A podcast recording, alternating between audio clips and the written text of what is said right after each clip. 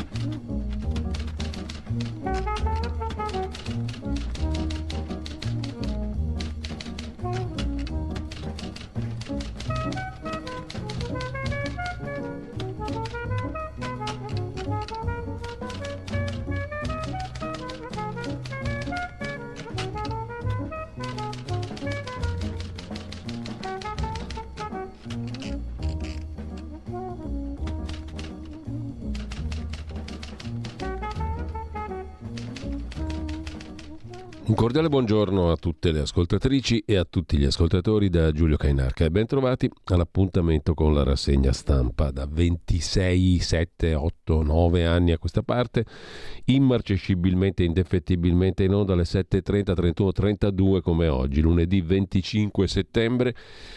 Radiolibertà.net, artigianale ma valido, il nostro sito, così come la pagina Facebook dove più o meno trovate quello che va in onda nel corso della giornata. Ed è tutta roba interessante prodotta da 3, 4, 5 persone, non di più, incredibile, un miracolo che va avanti.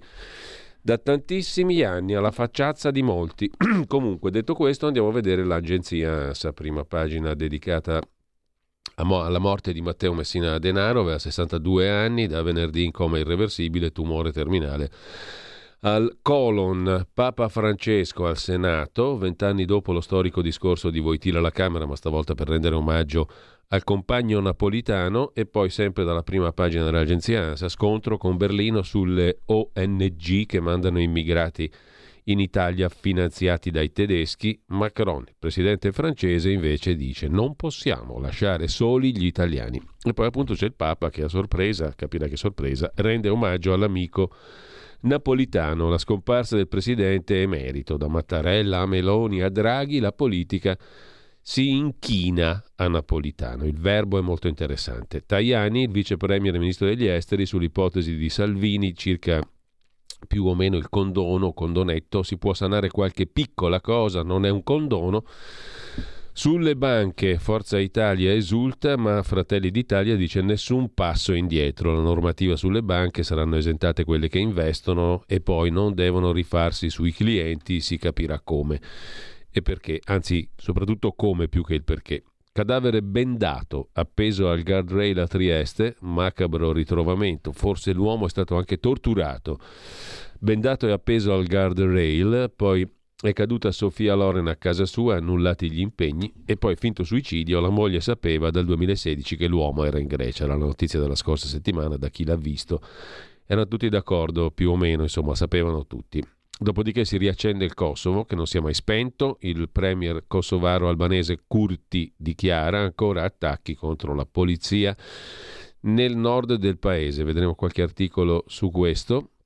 La politica interna è tutta dominata da Giorgio Napolitano, omaggi, prostrazioni, inchini, eccetera, eccetera, mentre sempre dal primo piano dell'agenzia ANSA andiamo a vedere anche la pagina dell'economia, tassa sulle banche e gli oneri non potranno pesare sui clienti. Così è cambiato il decreto, è fatto divieto, stabilisce il governo, di alle banche ovviamente, è fatto divieto alle banche di traslare gli oneri derivanti dalla tassa sugli extraprofitti sui costi dei servizi erogati nei confronti di imprese e clienti finali, cioè non dovremo pagare noi pantaloni, vedremo.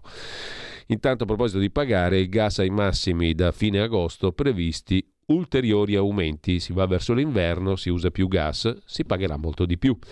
Secondo alcuni, non pochi, che prevedono così. Super bonus, pronte le istruzioni dell'Agenzia delle Entrate, domande dal 2 ottobre fino al 31 ottobre.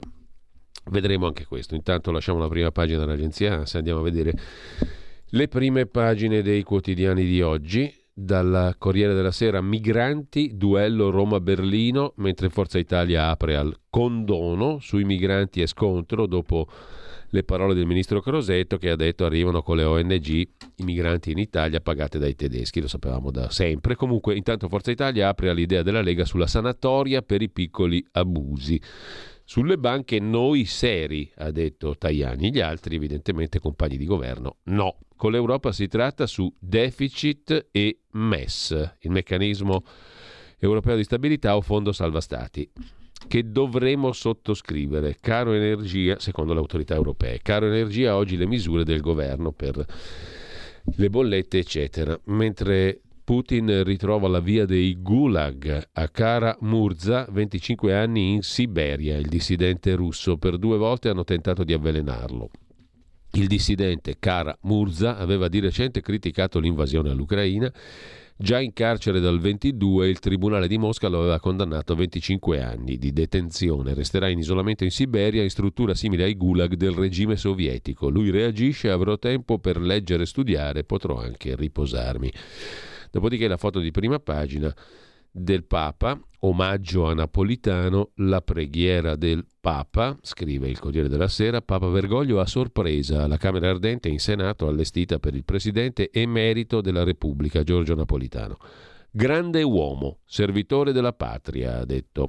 Papa Francesco, il messaggio lasciato nel libro delle presenze. È la prima volta che un pontefice entra al Senato, l'omaggio della politica e dei cittadini. C'è poi la storia del Qatar Gate. Secondo i suoi legali, la confessione di Panzeri fu estorta. Con la moglie e la figlia in galera, la confessione fu estorta in cambio della libertà dei coniugi. Accusano gli avvocati difensori di Panzeri, esponente PD, teste del caso Qatar Gate. In primo piano, poi ancora sul Corriere della Sera, il futuro è dietro, l'ultimo banco, la rubrica del lunedì di Alessandro Davenia, docente e scrittore. Qualche giorno fa ho incontrato le terze medie della mia scuola, prima delle lezioni di futuro, che sono incontri durante i quali gli ospiti raccontano il loro percorso esistenziale e professionale per dare agli studenti spunti su come affacciarsi al periodo della vita in cui si inizia a scegliere non per procura e per sentito dire o soddisfare aspettative altrui ho detto subito che il futuro non esiste. Esiste un presente più o meno gravido, in stato interessante. Avere futuro dipende dalla vita che in te vuole può venire alla luce qualsiasi età tu abbia. Il futuro è dietro, titola il Corriere in prima pagina, il pezzo prosegue. A pagina 21 il futuro svanisce quando si perde l'originalità, minacciata da tutto ciò che tende a uniformare. Con questo lasciamo la prima pagina del Corriere della Sera. Andiamo a vedere il fatto quotidiano di Marco Travaglio. Salvini un condono al giorno, niente meno, cartelle sanate fino a 30.000 euro. Edilizio e fiscale. Anche Forza Italia sposa il colpo di spugna sui cosiddetti definiti tali piccoli abusi. La Lega incarica l'imputato Siri di preparare l'ennesimo regalo agli evasori. La scusa è la solita, fare cassa. Ma simili sanatorie criminogene non portano che pochi spiccioli e nuove illegalità. A proposito di criminogeno, gioco d'azzardo, gli spot si fanno ma senza dirlo. La pubblicità delle scommesse legate allo sport è vietata anche durante le gare, ma trucchi, pressioni e sentenze hanno ammorbidito la norma, l'applicazione della norma voluta a suo tempo dai 5 Stelle. La frase sopra la testata sulle nuove regole degli affitti brevi. Il disegno di legge Sant'Anché doveva diventare un decreto, ma ora Lega e Fratelli d'Italia lo retrocedono a disegno di legge. Povera ministra indagata e abbandonata. Dopodiché tagli di spesa?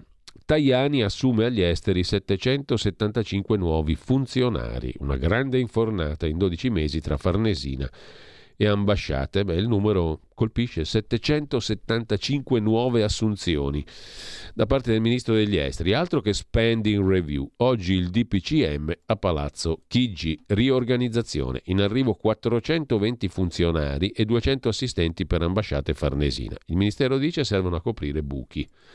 Quelli poi costano, eh, perché al Ministero degli Esteri gli stipendi sono maxi. Sempre dalla prima pagina poi del Fatto Quotidiano, l'Occidente a Kiev Elezioni nel 2024 in Ucraina, ma Zelensky nicchia il pressing degli alleati e le difficoltà della guerra. Elezioni sotto guerra, no buon affare. Mentre Berlino contro Crosetto e a Ventimiglia 95 migranti su 100 passano oltre. Passano comunque in Francia il 25% dei migranti passa oltre a 20 miglia solo propaganda. Il racconto in realtà è di un responsabile Caritas. Il virgolettato è attribuito a un responsabile Caritas locale, il quale chissà se dice la verità, perché la verità non ce l'ha in mano nessuno tranne che Belpietro, il direttore dell'omonimo quotidiano. In Belgio scuole al rogo contro le elezioni LGBTQ L'inchiesta di Mediapart, pagina 14 e 15, con qualche fondamento secondo il settimanale Tempi.it, anzi il mensile, che vi ha dedicato un articolo sul perché ci si è arrabbiati da parte di non pochi in Belgio per le elezioni LGBTQ. Il giornale apre la prima pagina di stamani con i soldi ai migranti, ma non ai poliziotti. Il buco nero dell'accoglienza, fra vitto, alloggio e diaria, spendiamo 3 miliardi e mezzo. Intanto gli uomini che li aiutano, cioè le forze dell'ordine, aspettano il rinnovo del contratto da due anni. Macron alla fine segue Giorgia Meloni, fondi all'Africa. Dopodiché il Papa non fa neanche il segno della croce per non urtare i compagni di Napolitano.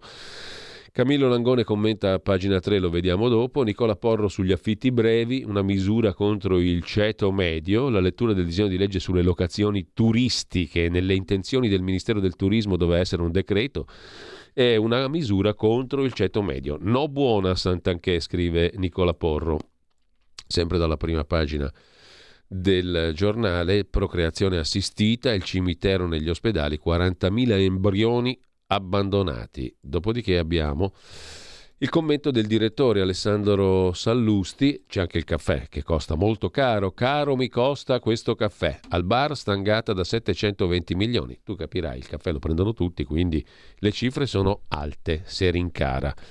Eh, tutti a discutere, scrive il direttore Sallusti, sull'ipotesi di chiedere agli immigrati una caparra per restare sul nostro territorio in attesa che la loro pratica venga esaminata. Come accadde durante la Covid, nell'emergenza immigrazione l'attenzione dell'opinione pubblica si concentra solo su alcuni dei protagonisti della vicenda. Allora i malati, oggi gli immigrati e sulle contromosse della politica. I servitori dello Stato, ieri gli infermieri, oggi i ragazzi delle forze dell'ordine e protezione civile, restano sullo sfondo, non fanno notizia, nonostante il peso gravi sulle loro spalle. Stretti tra l'incudine della doverosa solidarietà, il martello di garantire sicurezza e ordine, migliaia di poliziotti, carabinieri, finanzieri stanno compiendo il miracolo, garantire l'una e l'altra cosa. Trent'anni fa il grande Giorgio Faletti scrisse uno dei suoi capolavori, Qui mi permetto di dissentire perché secondo me i libri di Faletti erano orrendi. Comunque, titolo Signor Tenente, libri e canzoni. A un certo punto dice: Siamo qui con queste divise, tante volte ci vanno strette, bla bla bla. Insomma, i poliziotti maltrattati. Un milione al mese nel 1994, lo stipendio dei poliziotti. Non è poi così lontano dagli attuali 1400 euro, paga base degli agenti in divisa ai quali non è permesso peraltro mettere in atto le forme di rivendicazione concesse a tutti gli altri lavoratori. Il loro contratto è scaduto da due anni, i fondi per salvare gli immigrati crescono di quasi un miliardo all'anno, di ritoccare gli stipendi dei poliziotti non se ne parla. Il ministro dell'Interno Piantedosi è sensibile al tema, le sue difficoltà a farsi ascoltare dal ministro dell'Economia le conosco, il ministro dell'Economia Giorgetti ha le prese con enormi ristrettezze di bilancio, tutto vero, ma che Stato è quello che lascia i suoi ragazzi in prima linea senza rinnovo di contratto da due anni? Perché c'è sempre qualcosa che viene prima di loro. Oggi la collettività, conclude Sallusti, spende più o meno gli stessi soldi per un immigrato clandestino per un poliziotto. Allora capite bene che nel paese c'è qualcosa che non funziona. Lo aveva capito anche Faletti, che è il nome tutelare dell'articolo di oggi, che scrisse così l'ultima strofa di quella canzone. Per cui se pensa che ho vent'anni, credo che proprio non mi dà torto. Se riesce a mettersi nei miei panni, magari non mi farà rapporto. E glielo dico sinceramente, minchia, signor tenente. Siamo a posto. Siamo ridotti al faletti, diciamo così. Il giorno La Nazione, il resto del Carlino, apre la sua prima pagina con l'edilizia e le mini irregolarità da sanare. Il condono rilanciato da Salvini piace anche a Forza Italia. L'ipotesi tolleranze costruttive. Colpo di spugna su difformità minori ed errori. Per la manovra Roma si rivolge all'Unione Europea, più tolleranza sul debito e la richiesta intervista al ministro Zangrillo che tuttavia esiste ed è anche ministro della pubblica amministrazione. Burocrazia, tagliamo 600 adempimenti in due anni. Facciamo un bel falò come quello mitico dell'allora ministro Calderoli che bruciò un sacco di leggi inutili. Mentre questa è bella, si indaga a Brescia, morde l'alunno, allontanato un professore delle medie, il quale dice no, sono scivolato, sono caduto e per sbaglio cadendo ho morso l'alunno. Eh, in primo piano ancora sul eh, quotidiano nazionale un'esecuzione a Trieste, eh, tangenziale, cadavere trovato appeso al guard rail, bendato e con i piedi legati, appeso. Luciano Garofano, ex RIS, dice la sua, hanno voluto lanciare un messaggio. Pensa un po'. Lasciamo la prima pagina del quotidiano nazionale. C'è il finto suicidio, quello della settimana scorsa, la moglie sapeva, nuove ipotesi sullo scomparso di Imola che è andato a Patrasso della qualcosa non ce ne frega un, fa rima con Patrasso, mentre lasciamo il giorno e andiamo al mattino. Il mattino di Napoli si occupa dei giochi, cioè nel senso giochi e scommesse, che finiscono all'asta per finanziare la manovra. Di che si tratta? Il governo è a caccia di risorse e per il lotto una bella gara da 800 milioni di euro, scrive il quotidiano napoletano. Il lotto finisce all'asta, il gioco del lotto, finanzierà la manovra. Si va verso una gara da 800 milioni per la concessione che scade nel 25, in arrivo anche maxi sanatoria per i punti ricarica delle scommesse. Di spalla l'addio del Papa Napolitano, un presidente di Napoli, sottolinea il quotidiano giusto appunto napoletano, di Napolitano e di Napoli, gioco di parole, orrore nel carcere ad Avellino Cava un occhio a un detenuto, rissa con un agente, follia di un altro recluso marocchino. Gli è stato cavato un occhio al detenuto italiano che aveva difeso un poliziotto della penitenziaria aggredito in infermeria da un altro recluso marocchino.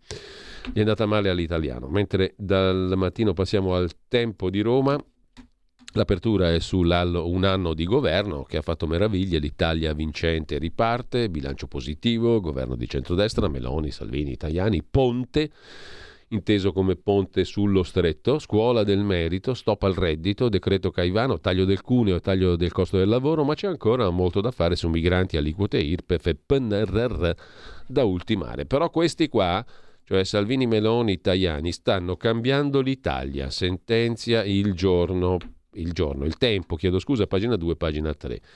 A 365 giorni dalla vittoria elettorale smentiti tutti i gufi di sinistra, abolito il reddito di cittadinanza, politiche di sostegno al lavoro, guerra in Ucraina, crisi in Africa, politiche sui tassi di interesse della BCE lo scenario difficile, ciò nonostante governo bomba, col DDL Nordio gettate le basi per l'abolizione dell'abuso d'ufficio, taglio del cuneo, merito a scuola, ampliata la flat tax partite IVA, contro le previsioni. Molti media prefiguravano un isolamento internazionale con questo governo non c'è stato. Il grande progetto di Salvini, Ponte sullo Stretto, 16 miliardi.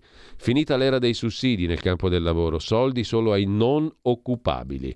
Taglio strutturale del cuneo fiscale, riduzione del costo del lavoro, buste paga più pesanti, migranti, piano Mattei, nuovi CPR, stretta per le navi ONG, Decreto Caivano, norme contro le baby gang e la dispersione scolastica. Istruzione, voto in condotta che fa media col 5 bocciati, cibi sintetici, no agli alimenti in vitro, pene e multe ai trasgressori. Prima pietra del ponte, tre aliquote IRPEF, PNRR da ultimare, le cose da fare. Però dobbiamo essere contenti del governo, scrive il Tempo di Roma. Arrivano il bonus benzina, gli scontrini rottamati, nel CDM di oggi, Consiglio dei Ministri sostegna le famiglie. La sanatoria di Salvini era già stata approvata da PD e 5 Stelle in Lombardia, scrive il Tempo. PD e 5 Stelle protestano ma hanno già detto sì alla mini sanatoria edilizia. Identica proposta a quella di Salvini è già stata approvata in Lombardia, anche da PD e 5 Stelle. Tajani apre all'idea di regolarizzare piccole difformità. Giusto vietare la cannabis light, parla col tempo di Roma l'ex questore antidroga Pignataro sullo stop alla vendita. Salviamo i nostri ragazzi. Da venerdì è in vigore il decreto ministro Schillaci, salute, sulla stretta ai cosiddetti canapa shop. Di fatto lo stop alla vendita di cannabis light Sul tema entra l'ex questore antidroga Pignataro, che ha combattuto a lungo contro questi prodotti. La sostanza è comunque pericolosa, soprattutto per i ragazzi, ma con l'arrivo di Mantovano l'indifferenza della politica è finita. Sull'emergenza immigrazione Macron ci tende la mano e il Premier Meloni ringrazia. Repubblica apre con la stretta sui baby migranti, il fronte dei porti, dopo l'ammissione della Premier sul flop dei piani antisbarchi, norme più severe sui presunti minori non accompagnati. Sulle, sui soldi alle ONG, scontro con Berlino. Macron apre a Meloni, risposta europea, non possiamo lasciare soli gli italiani, ha detto il presidente francese. Poi il condono, gelo di Fratelli d'Italia, non lo faremo in manovra. PNRR, nuove modifiche per l'Unione Europea. Sulle elezioni in Ucraina, l'Ucraina dice no perché aiuterebbe i russi. Proposito di gioco, gioco e libertà, ma Macao teme il pugno di Xi Jinping. E ancora il Papa a sorpresa dall'amico presidente. La fase 2, l'incognita, Carmelo Lopapa, autore del pezzo di politica interna di commento Il pastone politico, qualcosa non ha funzionato, serve una fase 2, ammette la Premier Giorgia. Meloni, dalla Repubblica alla consorella per parte di Loggia, la stampa di Torino, apertura dedicata al virgolettato, cioè alla replica della Germania al ministro Crosetto. Salvare i migranti è un dovere. Da un alleato mi aspetto aiuti e non polemiche. Salvare le persone che annegano e si trovano in difficoltà in mare è un dovere giuridico e umanitario. La replica di Berlino alle parole del ministro Crosetto, intervistato dalla stampa. Tajani a Parigi chiederò chiarimenti ai tedeschi. Non lasciamo solo l'Italia, dice Macron, mentre sempre dalla prima pagina della stampa, ospedali di comunità, l'inchiesta di Martina Mazzeo e Paolo Russo sulla sanità, la promessa tradita Investiti 7 miliardi per le nuove case e ospedali di comunità, ma mancano i medici. Le case comunità pensate per alleggerire il pronto soccorso non decollano, mancano medici e specialisti, gli infermieri sono in fuga dalle università e 3 milioni e mezzo di persone attendono cure per i disturbi alimentari. Governo da una sanatoria al mese sul condono Tajani frena Salvini, non trova consensi nel centrodestra la sanatoria edilizia proposta da Salvini, Tajani smorza gli entusiasmi e dice no a condoni, le opposizioni attaccano. Intanto Giorgia ha perso il sorriso, scrive Alessandro De Angelis nel 2011 non fece nessun golpe napolitano. La destra lo sa bene, dice l'ex di destra Flavia Perina, la neocompagna Flavia Perina, neo mica da tanto perché da un po' che è, che è compagnissima. Vivere la Costituzione, la grande eredità del presidente emerito defunto napolitano. La verità apre la sua prima pagina di stamani con l'invasione, anzi perché si può parlare di invasione che, che ne dicano i negazionisti, scrive Francesco Borgonovo. Ciò che sta producendo la migrazione di massa gli italiani lo sanno bene. Non si può liquidare tutto con l'errata percezione. Il presidente uscente Istat Blangiardo parla di crollo delle nascite, nuovo record. E chi esalta la vita senza figli è proprio chi vuole più stranieri con tassi di fertilità alti. Sui soldi alle ONG la Germania ci fa la lezioncina, Crosetto risponde potreste aiutarci. Napolitano, Camera ardente laica e il Papa corre a rendere omaggio. Mario Giordano manda la cartolina, senza volerlo lei, caro Monti, Mario, ha confessato il golpe del 2011. L'intervista a Minniti, piano Meloni subito all'Unione Europea, lo presenti il 6 ottobre. Il commento del direttore Belpietro su Schlein e gli altri smemorati del CPR, Centro di Permanenza e Rimpatrio per gli Immigrati. Ellie Schlein, prima di vincere le primarie e scalare il PD, ha fatto l'euro parlamentare 5 anni Certe cose dovrebbe saperle. Quando il governo ha annunciato l'apertura dei nuovi centri permanenza rimpatrio, strutture in cui trattenere per almeno 18 mesi i migranti che non hanno diritto a rimanere in Italia, e di una specie di fideiussione per chiunque voglia evitare di rimanervi rinchiuso dentro, la numero uno del PD ha parlato di trattamento inumano, quasi che l'Italia diventasse il Cile di Pinochet. La segretaria PD, che a Bruxelles è stata dal 14 al 19, avrebbe dovuto sapere che i CPR per trattenere clandestini sono la regola in Europa. così come la garanzia economica chiesta a coloro che sono in attesa di essere rimandati a casa è prevista da una direttiva europea. Niente di inumano, scrive il direttore Belpietro. E sempre dalla prima pagina della Verità, intervista a Maurizio Molinari, poi sarà con noi alle 9, il rimpasto non sarebbe una tragedia, dice il capogruppo della Lega alla Camera e segretario della Lega in Piemonte. Ci opponiamo alle follie dell'Unione Europea per difendere le classi deboli. Gli accordi con eh, Tunisi per fermare gli sbarchi sono stati boicottati dalla sinistra, però per aiutare la Germania diamo i miliardi a Erdogan. Il centrodestra europeo deve trovare una sintesi, escludere i socialisti. Rimpasto non è un'esigenza, ma non sarebbe una tragedia, dice Riccardo Molinari, intervistato da Fabio Dragoni sulla verità. Il commento di Carlo Cambi, sanare è sempre un po' meglio che tassare, con la fotografia di Salvini in prima pagina. Il mio condono è meglio sanare che tassare. Il leader leghista chiede un salvacondotto sulle irregolarità edilizie. Tajani d'accordo con Salvini, vale solo per le piccole cose. Mercoledì le proposte di Forza Italia. Se Enrico Letta fa nel 2013 uno sconticino da oltre 2 miliardi sulla multa a chi gestisce le slot machine, ad alta probabilità di indurre ludopatia, va tutto bene, anzi sono 300 milioni recuperati virtuosamente. Se Giuseppe Conte, mentre si sbriciola a Ischia, firma nel 2018 un decreto per sanare abusi edilizi e ritirare su le case dell'isola, è una saggia proposta. Se invece Matteo Salvini, come già successo con le cartelle esattoriali che costano più a tenerle censite di quanto si guadagna a riscuoterle, dice una cosa di buon senso, cioè che vuole sanare i minimi abusi edilizi, apriti cielo, scrive Carlo Cambi, è meglio sanare che tassare.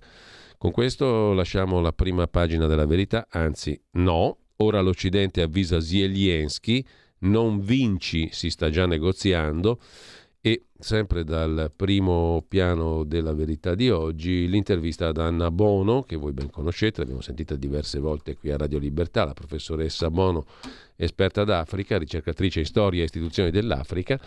Chi sbarca in Europa arriva dagli stati africani più ricchi parte chi dispone di migliaia di dollari per pagarsi il viaggio. A sfruttare il continente non è l'Occidente, ma le elite locali, dice la professoressa Bono, intervistata sempre da Fabio Dragoni, sempre per la verità in eh, prima pagina. Lasciamo con ciò eh, la verità e andiamo a vedere adesso la prima pagina di Libero. Libero apre con un titolo un po' criptico, Rosicano ancora, che diventa chiaro, un anno di governo Meloni. Daniele Capezzone, il crollo nervoso dei quotidiani d'opposizione. Pietro Senaldi, chic shock flop, i 12 mesi neri della sinistra. Marco Patricelli, inquadrare bene la storia di Napolitano. Non è squadrismo. Mario Secchi su Parigi che imita la linea di Roma, cioè Macron che ha sposato la posizione di Meloni sui cosiddetti migranti. Ci sono anche i teleguru che soccorrono gli scafisti, povera gente, Diego Bianchi in Arte Zoro, Ginevra Bompiani, e i maschi nel porno ormai non servono più. Il figlio di Rocco Siffredi racconta la sua vita a casa Silli. Super interessante. Mentre il primo piano di Libero è dedicato a un anno di Meloni, la sinistra da Di Matto. Su Napolitano chi critica è perduto. Sui migranti Macron segue l'Italia, l'abbiamo già visto. Le idee liberali di Salvini, liquidate dai nemici come un tentativo di sorpasso a destra, scrive il filosofo Corrado Ocone, qualunque idea Matteo Salvini esprima, i commentatori la riconducono a un tentativo di scavalcare a destra Giorgia Meloni. Invece ha idee liberali il buon Salvini. Sempre dalla prima pagina, primo piano anzi, di Libero, la ricetta della Lega Tea Party con polenta. Matteo l'americano, un amico americano elettore di quelli Never Trump, di recente mi chiedeva com'è possibile che negli anni 90, quando studiavo in Italia, avessi simpatia per la Lega, mentre oggi in Salvini non trovo nulla di buono. Ho provato a rispondere che il Carroccio, che passa per un movimento autonomista, cugino di tanti altri in Europa, dalla Catalogna ai Paesi Baschi, Fiandre e Corsica, in verità con questa gente ha poco da spartire. A me ricorda più il Tea Party che c'era da voi in America. Battaglia contro la tassazione eccessiva dei ceti produttivi, le spese abnormi del governo centrale, contro la corruzione delle capitali, Washington ladrona, eccetera. Così Giovanni Longoni in pagina di commento su Libero. Un nuovo modo per sostenere la tua radio. Visita radiolibertà.net. Ti basta un clic e potrai versare il tuo contributo volontario direttamente online. Potrai donare con ogni tipo di carta di credito, anche prepagata. Ti aspettiamo online su radiolibertà.net. Sostieni la tua radio con il tuo contributo volontario. Radio Libertà. La tua radio. Diamo voce alla nostra gente. Tutte le domeniche, dalle 8 alle 10, la rassegna stampa del giorno e alcuni dei fatti principali della settimana che si è appena conclusa, con ospiti e telefonate in diretta. La domenica mattina non perdere contatto con la realtà su Radio Libertà, senza filtri né censure.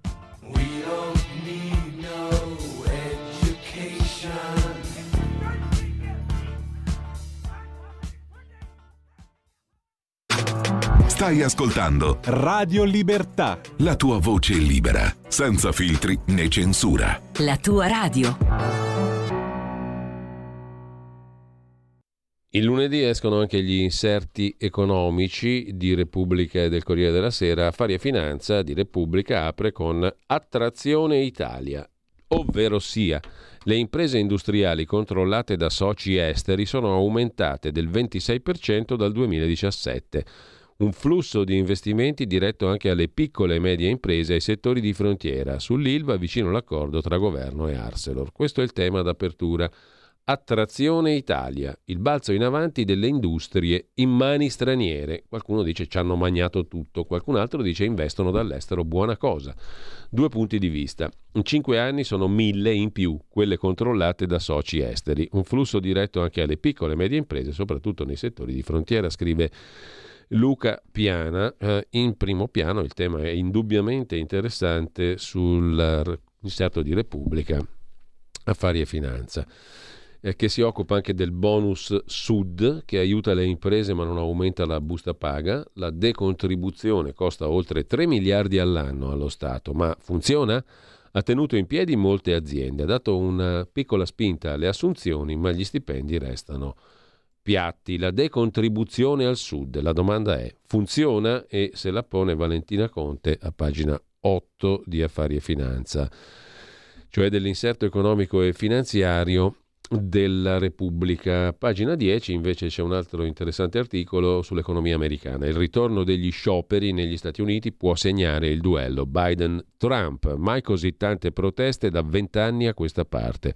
Offerta record di posti di lavoro, ma anche aumento delle diseguaglianze. È la benzina del nuovo attivismo sindacale. Trump spara contro la transizione verde dell'industria dell'auto per guadagnare i voti di lavoratori preoccupati per la possibile perdita di posti di lavoro. Chiaramente il dibattito è anche un dibattito che riguarda il vecchio continente, l'Europa, che riguarda anche noi sostanzialmente, mentre Lasciamo prima, il primo piano di Repubblica, Affari e Finanza, un attimo soltanto che ci arriviamo, anche a dare un'occhiata velocissima alla, all'economia del Corriere della Sera che esce oggi lunedì, apertura e copertina dedicata a Federica Minozzi, Iris Ceramica Group, siamo creativi, innovativi, con più investimenti e consumi lo sviluppo è garantito è una eccellenza imprenditoriale, secondo il Corriere della Sera, da mettere in primo piano. Il solito commento di Ferruccio De Bortoli, evasione sommerso, così si cresce poco.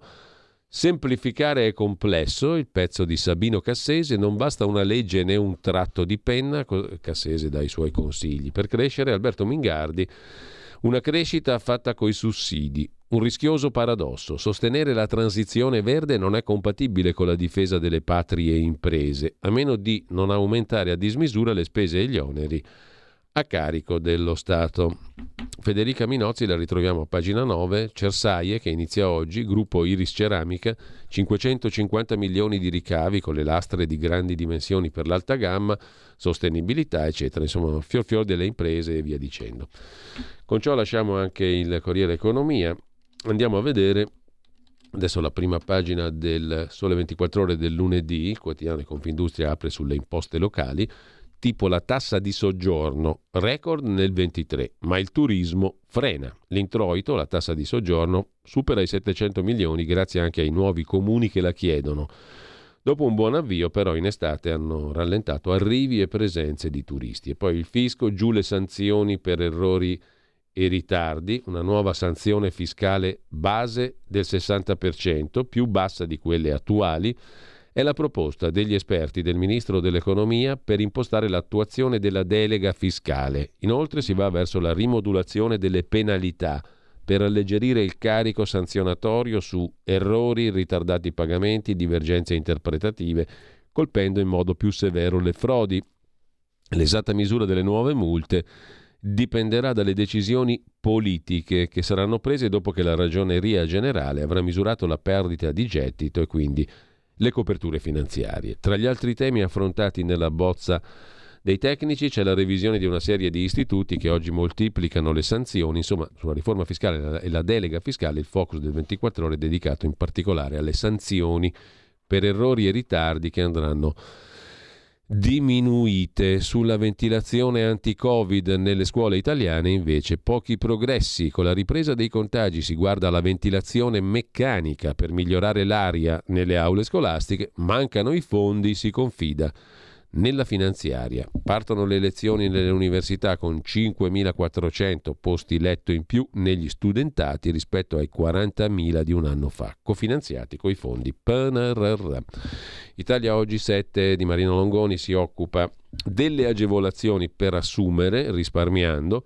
Il ventaglio delle assunzioni agevolate è sempre più variegato, incentivi specifici sono previsti per arruolare manodopera giovane under 36, in rosa donne over 50 svantaggiate, uomini over 50, disabili, disoccupati o senza lavoro, in genere si tratta, come forma di agevolazione alle assunzioni di queste categorie, di riduzione dell'aliquota contributiva sui nuovi assunti da parte del datore di lavoro o dal lavoratore. E poi c'è la novità del bonus a favore dei giovani, per il quale è stato previsto un diverso meccanismo che lo rende molto appetibile. Lo sconto del 60% del costo salariale dei nuovi assunti giovani e NIT, eventualmente da sommarsi, cumulare con altri incentivi di tipo contributivo. L'insertino di Italia Oggi 7 di stamani fa il punto su questa variegata offerta di agevolazioni. Sono addirittura 15, scrive Marino Longoni le tipologie di agevolazioni attualmente vigenti per le imprese che assumono determinate categorie di lavoratori, in particolare zone del paese. E anche se un terzo di questi benefit sono destinati a decadere a fine 23, ci sono già altre occasioni in rampa di lancio. La maggior parte degli sconti è concessa per assumere giovani, disabili, donne, apprendisti, ex percettori di reddito di cittadinanza e si concretizza in riduzione totale o parziale dell'obbligo di versamento dei contributi previdenziali. Ma c'è un bonus particolarmente interessante, decreto della ministra Calderone, che prevede uno sconto del 60% del costo salariale per nuovi assunti giovani e NIT, cioè che non sono né occupati né fanno corsi di formazione o vanno a scuola, addirittura cumulabile con altri incentivi di tipo contributivo. In più la legge delega di riforma fiscale ancora in attesa di decreti attuativi ha previsto una riduzione dell'IRES per le aziende che investono in ricerca o assumono. Il tutto dettagliatamente a pagina 2, a pagina 35 di Italia Oggi. Detto questo andiamo a vedere alcuni degli articoli principali della giornata. Sul Corriere della Sera vi segnalo il primo piano di Mario Sensini verso la manovra di finanza pubblica sulla sanatoria proposta da Salvini per i piccoli abusi edilizi apre anche Forza Italia, ma ci sono i fronti del deficit e del MES, i negoziati sulla riforma del patto di stabilità e il caro energia, oggi le misure.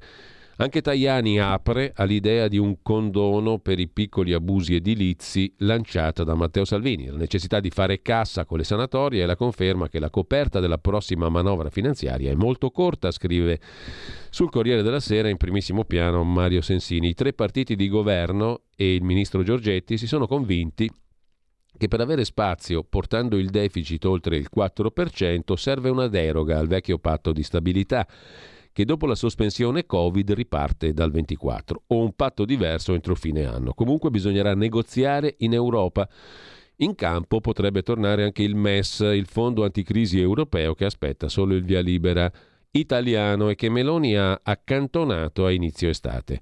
Prima di giovedì, quando Giorgetti presenterà in Consiglio dei Ministri la nota di aggiornamento al documento di economia e finanza NADEF con il quadro aggiornato della finanza pubblica, Prima dunque che il ministro dell'economia fissi l'asticella del deficit per il prossimo anno, quantificando le risorse disponibili in manovra, dovrebbe esserci un vertice politico tra gli alleati di governo per pianificare la strategia del negoziato con l'Europa per avere i numeri definitivi. Il primo è quello della spesa per i bonus edilizi, soggetta a una valutazione di Eurostat che potrebbe cambiare il quadro dei conti pubblici. Il parere di Eurostat è atteso con ansia. Giorgetti ha chiesto all'ufficio statistico dell'Unione Europea di chiarire una volta per tutte il criterio per contabilizzare i bonus, ma non ha ancora avuto risposta. Oggi i bonus edilizi super bonus sono tutti contati in spesa pubblica nell'anno in cui sono stati concessi.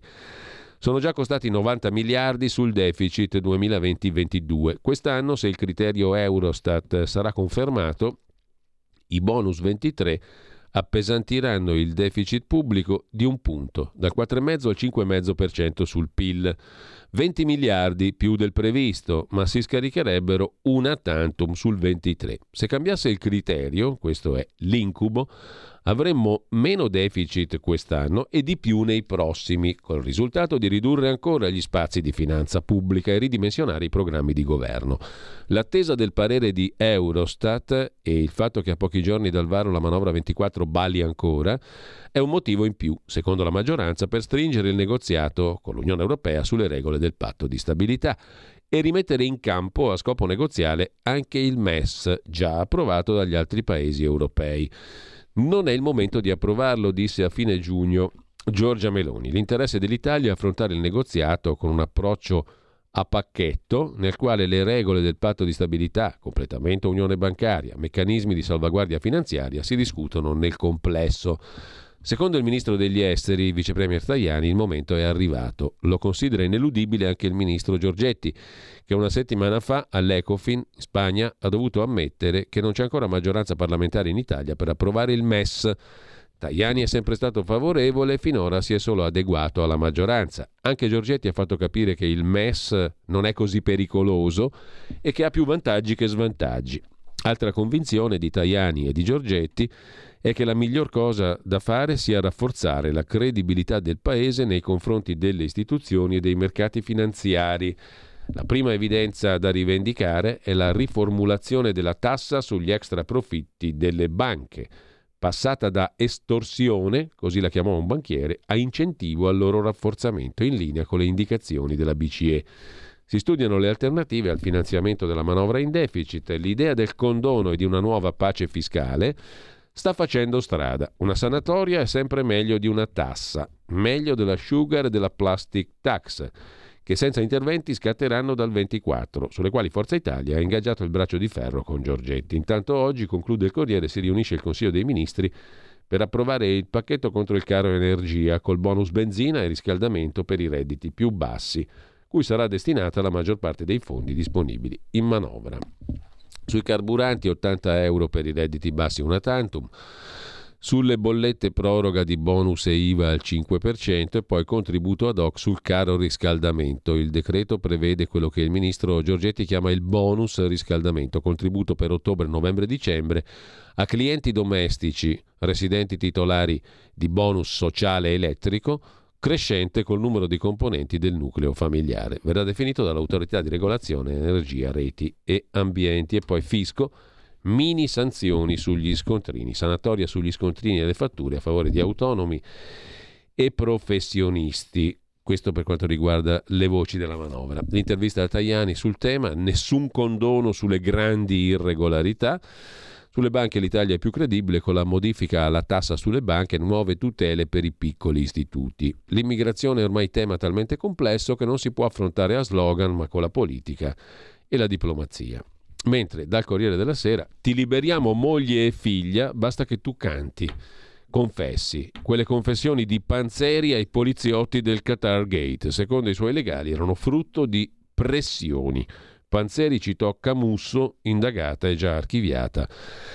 Dai pubblici ministeri di Milano ai poliziotti belgi, Panzeri ha fatto il nome di Susanna Camusso, ma i PM di Milano hanno già chiesto l'archiviazione. Quella mattina gli chiesero di fornire due nomi per evitare 15 anni di carcere con il peso sulla coscienza di figlia e moglie in galera, il compagno Antonio Panzeri, interrogato senza avvocato, cedette alla promessa di una pena mite e della liberazione delle donne. Si pentì e fece ammissioni che sembravano rafforzare le accuse degli investigatori, enfatizzando il ruolo di alcuni protagonisti del Qatar Gate, minimizzando all'estremo la figura di colei che molti mesi dopo costringerà il celebrato giudice Clesa ad abbandonare l'inchiesta. È stata fatta pressione quando era vulnerabile. Protestano i difensori belgi di Panzeri accusando gli inquirenti di slealtà. Panzeri riempirà verbali lanciando sospetti anche sulla segretaria generale, l'ex segretaria della CGL Camusso. Un gioco cinico, quello dei poliziotti, il 9 dicembre con l'ex europarlamentare appena arrestato nel roboante Qatar Gate. Un europarlamentare, già presidente della Camera, già titolare, anzi responsabile numero uno della Camera del Lavoro di Milano. L'illustre compagno Panzeri è stato, come dire, intimidito, costretto a confessare dai terribili poliziotti belgi. Questo avviene però in Belgio a danno di un illustre parlamentare del PD. Se avviene in Italia a danno di due poveri cittadini, sapete già quali sono. Per esempio, il caso di cui ci siamo occupati da sempre, quello di Erba, la strage di Erba, con i due poveracci Olindo Romano e Rosa Bazzi, se avviene a danno di due poveracci, tutto si può fare, nessuno protesta, nessuno si documenta, legge e ascolta le opinioni degli avvocati difensori, come in questo caso, giustissimo peraltro, è giusto ascoltare le opinioni degli avvocati difensori quando non sono opinioni, ma richiamano a fatti. Quindi devono dimostrarlo che è andata così. Nel caso dei due ci sono dimostrazioni empiriche e comunque non importa a nessuno. Importa molto, giustamente peraltro, ripeto, non è che non si debba avere attenzione su Panzeri, perché se la confessione gli fu estorta è un'ingiustizia, però l'ingiustizia vale per tutti, non solo per gli europarlamentari di sinistra o di destra che siano, e a danno dei poliziotti di qualche altro paese, perché ce li abbiamo anche in casa quei casi qui. Basta aprire gli occhi e guardarli e documentarsi. Intanto lasciamo Panzeri e andiamo a una cosa, un'altra cosa importante, le nuove frontiere dell'informazione, che bello, è tutto uno spettacolo. Oggi su Rai Radio 1 andrà in onda il rosso e il nero con Luxuria e Storace contrapposti a condur- contrapposti, co-conduttori. Intervista a Vladimir Luxuria. Mio padre era missino, figuriamoci se temo Storace. Volevo adottare un bimbo, dice Vladimiro da, come Guadagno si chiamava così, eh, Vladimir Luxuria in arte, politica, giornalistica e di spettacolo. In famiglia con papà non fu facile, ma mise a disposizione il suo camion per il primo Pride a Foggia. Così Luxuria insieme a Storace. Una roba utile invece sul Corriere della Sera, finalmente a pagina 27, una guida per capire il colesterolo, che non è un problemuccio va tenuto sotto controllo, amiche e amici. Domani in edicola gratis col Corriere della Sera 50 domande per chiarire i dubbi e gli equivoci più comuni. Da un sondaggio del Corriere è emerso che solo il 38% dei 14.000 lettori che hanno risposto al questionario sa cos'è la sindrome metabolica, quell'insieme di condizioni fra cui il colesterolo troppo alto che espongono a significativo aumento del rischio di malattie cardiache e dei vasi. Si tratta di un dato importante perché i fattori di rischio non si sommino tra loro, ma si moltiplicano. Una guida gratis da domani in edicola col Corriere della Sera per capire il colesterolo. Roba utile, senza alcun dubbio. Nella pagina di cultura invece un saggio del professor Paolo Giulierini, edito da Rizzoli, L'Italia prima di Roma sulle tracce degli antichi popoli italici. Questo per dire che fummo prima di tutto italici e poi siamo diventati italiani. un percorso di Paolo Giuliarini sugli antichi popoli che abitarono la nostra penisola, Celti, Etruschi, Siculi, attraverso la lingua e i reperti, la loro eredità è ancora qui. Rimanendo al Corriere, giusto per dare un'occhiata anche alla pagina milanese lombarda, una idea interessante, opere d'arte in parchi e giardini con il legno degli alberi crollati, il bando del comune di Milano dopo il nubifragio, per riciclare con artigiani e imprese. Un'occasione per riflettere sul presente. Il 25 luglio su Milano ci fu il ciclonaccio, questo provocò il crollo di 5.426 alberi. Il comune apre un bando per realizzare opere e manufatti sul verde pubblico. I 5.426 alberi abbattuti dal nubifragio non sono ancora stati ripiantati e intanto il comune aprendo al principio dell'economia circolare, riciclo, aprirà un avviso pubblico per realizzare opere e manufatti da collocare nei parchi cittadini, giardini pubblici Montanelli, Belgioioso, il Sempione, il Parco della Martesana, Parco Lambro, Forlanini, eccetera.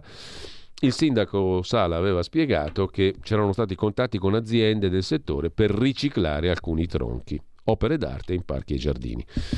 Intanto invece roba peggiore, molto peggiore, succede per le strade della città. Corso Como e dintorni non è una, poliz- non è una novità. In quattro assaltano la polizia. Un altro gruppo di immigrati magrebini ha rotto i denti a due ventenni, neanche per rapina, proprio per razzismo, barra criminalità, barra manifestazione di delinquenza e di teppismo puro. Solita notte di aggressioni ad alto tasso alcolico. L'episodio forse più grave della serata, alle 2.45 di notte, due ragazzi, 25 e 26 anni, aggrediti all'improvviso da quattro nordafricani all'interno del Parco Sempione, a due passi dalla Triennale in via Camoens. Un altro metodo abbastanza comune, quello di questi stranieri per attaccare briga, chiedere sigaretta, gli altri ignari dell'escamotage non possono che negare perché non fumatori, al termine del pestaggio, rimasto per ora impunito, uno dei due ragazzi aveva perso diversi denti, sul posto agenti della polizia locale. Per quanto concerne invece il condono di Salvini, vi segnalo l'articolo a pagina 3 del quotidiano nazionale, finiture, errori, cubature, via le irregolarità minime, le difformità edilizie che il Carroccio vorrebbe perdonare agli italiani un condono delle piccole irregolarità edilizie, l'idea lanciata da Matteo Salvini. Una proposta molto simile, ricorda il quotidiano nazionale, era già stata votata sia dai 5 Stelle che dal PD in Lombardia su input del Carroccio insieme alla maggioranza di centrodestra. Era il 17 maggio del 22. Il Consiglio si riuniva per esaminare una proposta di legge al Parlamento, disposizioni per l'ampliamento delle tolleranze costruttive. I consiglieri lombardi proponevano di aggiungere ulteriori tolleranze costruttive, ovvero quelle che non si configurano come variazione essenziale dell'immobile e anche le difformità ininfluenti sugli elementi sostanziali dell'unità immobiliare, a condizione che fossero conformi alle prescrizioni urbanistico-edilizie e realizzate a norma di legge. Insomma, i piccoli errori. Non la facciamo troppo difficile. Un Dago Report da Dago Spia su Giorgio Napolitano Fu Enrico Letta a consigliare Giorgio Napolitano di nominare Mario Monti a capo del governo, mettendo alla porta Silvio Berlusconi nel famoso novembre 2011. Quando la situazione economico-finanziaria italiana precipitò, Napolitano avrebbe preferito un passo indietro di Berlusconi, ma che fosse primo ministro, cioè presidente del Consiglio, Giulio Tremonti, ma il decisionismo di Re Giorgio non aveva fatto i conti con l'ego espanso di Re Silvio, incapace di cedere la scena per di più a Tremonti.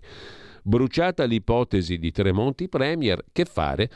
Sciogliere le Camere e andare al voto? Sarebbero passati almeno sei mesi, spread altissimo, l'Italia rischiava la bancarotta e a quel punto si chiama il Mario Monti. Come triste, intanto, a proposito di Napolitano, scrive Camillo Langone, vedere Papa Francesco inerte davanti alla morte. Esultano gli ex comunisti. Una volta si facevano il segno della croce tutti, ora non la fa neppure il Papa a Palazzo Madama per non urtare una cerimonia laica. E per Veltroni e compagni il gesto suona ormai come un'offesa. Un fatto straordinario, ha detto Walter Veltroni, commentando il Papa entrato e uscito dalla Camera Ardente di Napolitano senza neanche un segno della croce. E lo dico anch'io, scrive Camillo Langone, pagina 3 de Il Giornale. È proprio un fatto straordinario, però In senso opposto, a differenza del Veltroni gongolante su Rai 3, io lo giudico un fatto straordinariamente negativo. Un tempo il segno della croce lo facevano tutti, in tante occasioni. Mia nonna lo faceva anche quando sentiva la sirena di un'ambulanza. Io, che pure non sono né nonno né papa, lo faccio ogni volta che entro in un cimitero. È un gesto per me naturale, significa due cose, pietà verso i morti, preghiera verso chi ha promesso di farli risorgere. Figuriamoci se non lo faccio in una camera mortuaria un posto dove non mi metto ad analizzare la fede o non fede, lo faccio e basta. Del resto, se i familiari fossero infastiditi, potrebbero affiggere un, cast- un, cartello ingresso vietato ai cristiani. In tal caso girerei i tacchi, me ne tornerei a casa. Per un cristiano il segno della croce è cruciale. Un tempo lo facevano tutti, adesso non lo fa nemmeno il Papa. Non mi piace fare l'apocalittico. Ma se quanto accaduto nella Camera Ardente del Senato non evidenzia lo stato agonico del cattolicesimo romano, ditemi voi. Per Veltroni, commenta ancora Camillo Langone, la fissità bergogliana testimonia il grande rispetto del pontefice nei confronti delle istituzioni di questo paese. L'ex capo del PD sembra confondere il segno della croce con la pernacchia, ma se davvero i segni cristiani sono considerati come insulti, perché non andare oltre? Perché non avvicinarsi alla sensibilità del mondo incredulo? Nel corso della loro storia i gesuiti lo hanno fatto tante volte. Andarono in Cina per evangelizzare, a, foria, a, fuori, a forza di avvicinamenti finirono cinesizzati, andarono verso il comunismo per cristianizzarlo, a forza di avvicinamenti finirono comunistizzati. Il Papa gesuita che ha fatto 30 potrebbe far 31 al prossimo funerale.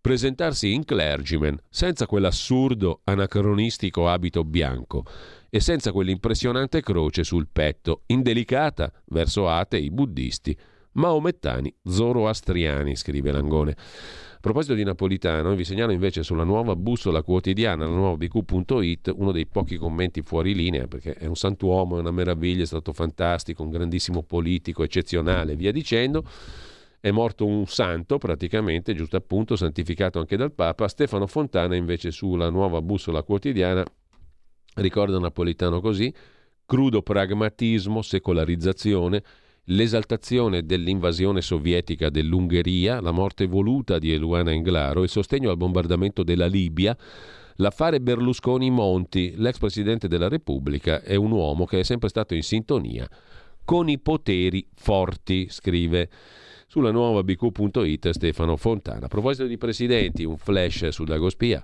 Biden è andato, i repubblicani chiederanno un attestato medico sulla demenza senile del presidente americano. Stanno aspettando di vedere come vanno le loro primarie e i processi a Trump.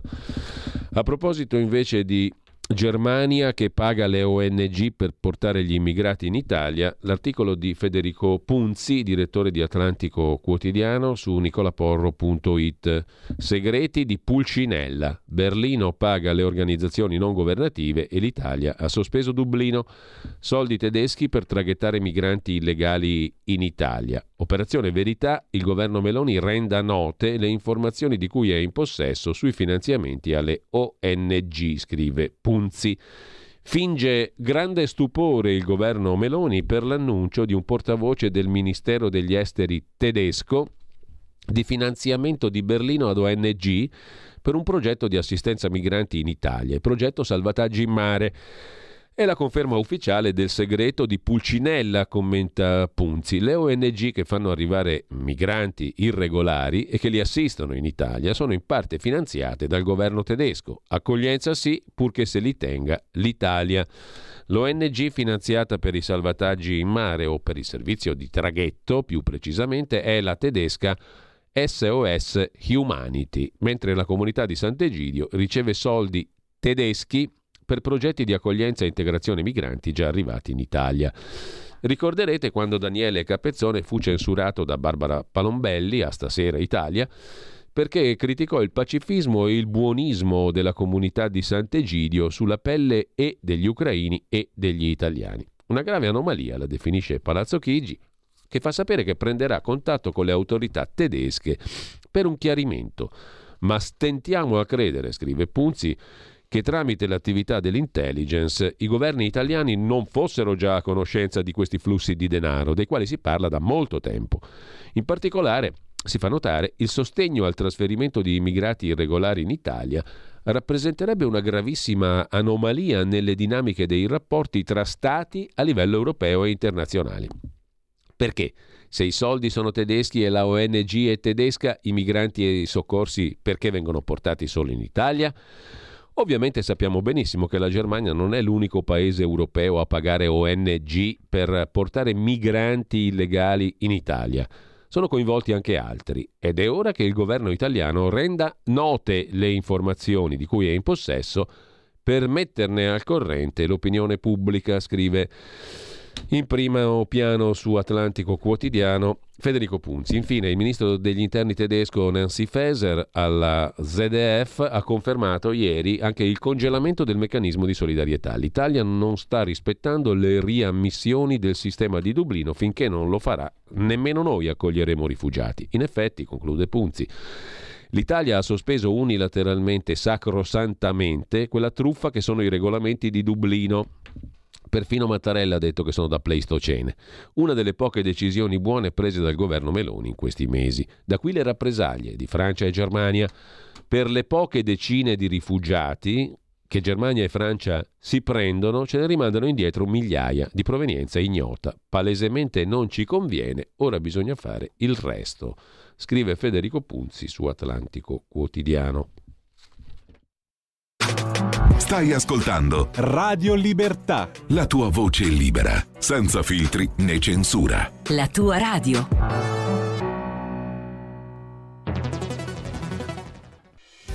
Quotidiano di Sicilia, il quotidiano d'Italia, l'informazione che ribalta i luoghi comuni, una vera visione dei fatti, l'Italia vista da sud. Ogni siciliano che vive in Italia e nel mondo è una risorsa, è protagonista della crescita della nostra nazione Dai forza alla crescita della nostra isola, abbonandoti al QDS digitale più archivio a soli 99 euro annui. Quotidiano di Sicilia, il quotidiano d'Italia, una scelta di valore.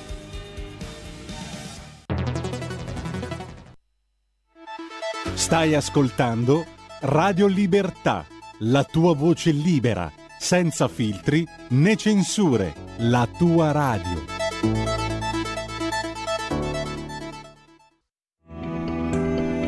Il meteo.it presenta le previsioni del giorno. Ciclone equinoziale al sud, mentre un grosso anticiclone avanza sul resto del paese, proteggendo soprattutto le regioni settentrionali e quelle centrali tirreniche. Nella prima parte della giornata avremo diversi disturbi sulle coste centrali adriatiche e sulle regioni meridionali, aree dove saranno frequenti le precipitazioni. Fenomeni particolarmente forti potranno interessare la Sicilia, prevalenza di sole altrove. Nel pomeriggio le precipitazioni insisteranno sui medesimi settori, mentre il sole dominerà la scena soprattutto al nord sulla Toscana, dove ci sarà anche un aumento termico. Per ora è tutto da ilmeteo.it, dove il fa la differenza anche nella nostra app. Una buona giornata da Andrea Garbinato. Avete ascoltato le previsioni del giorno.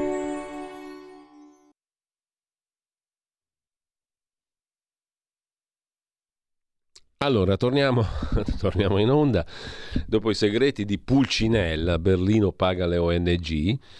E ora il governo Meloni, scrive Federico Punzi, Atlantico Quotidiano, renda noto anche le informazioni di cui è in possesso sui vari finanziamenti alle ONG, oltre quelli tedeschi. Sui migranti, aiuto dalla Francia, siamo su ilsussidiario.net il pezzo di Anselmo Del Duca per il governo è l'ultima chance per cambiare le carte nell'Unione Europea. La partita migranti è complicata per il governo, la Germania chiede all'Italia di rispettare Dublino, poi paga le ONG, ma arriva l'aiuto francese.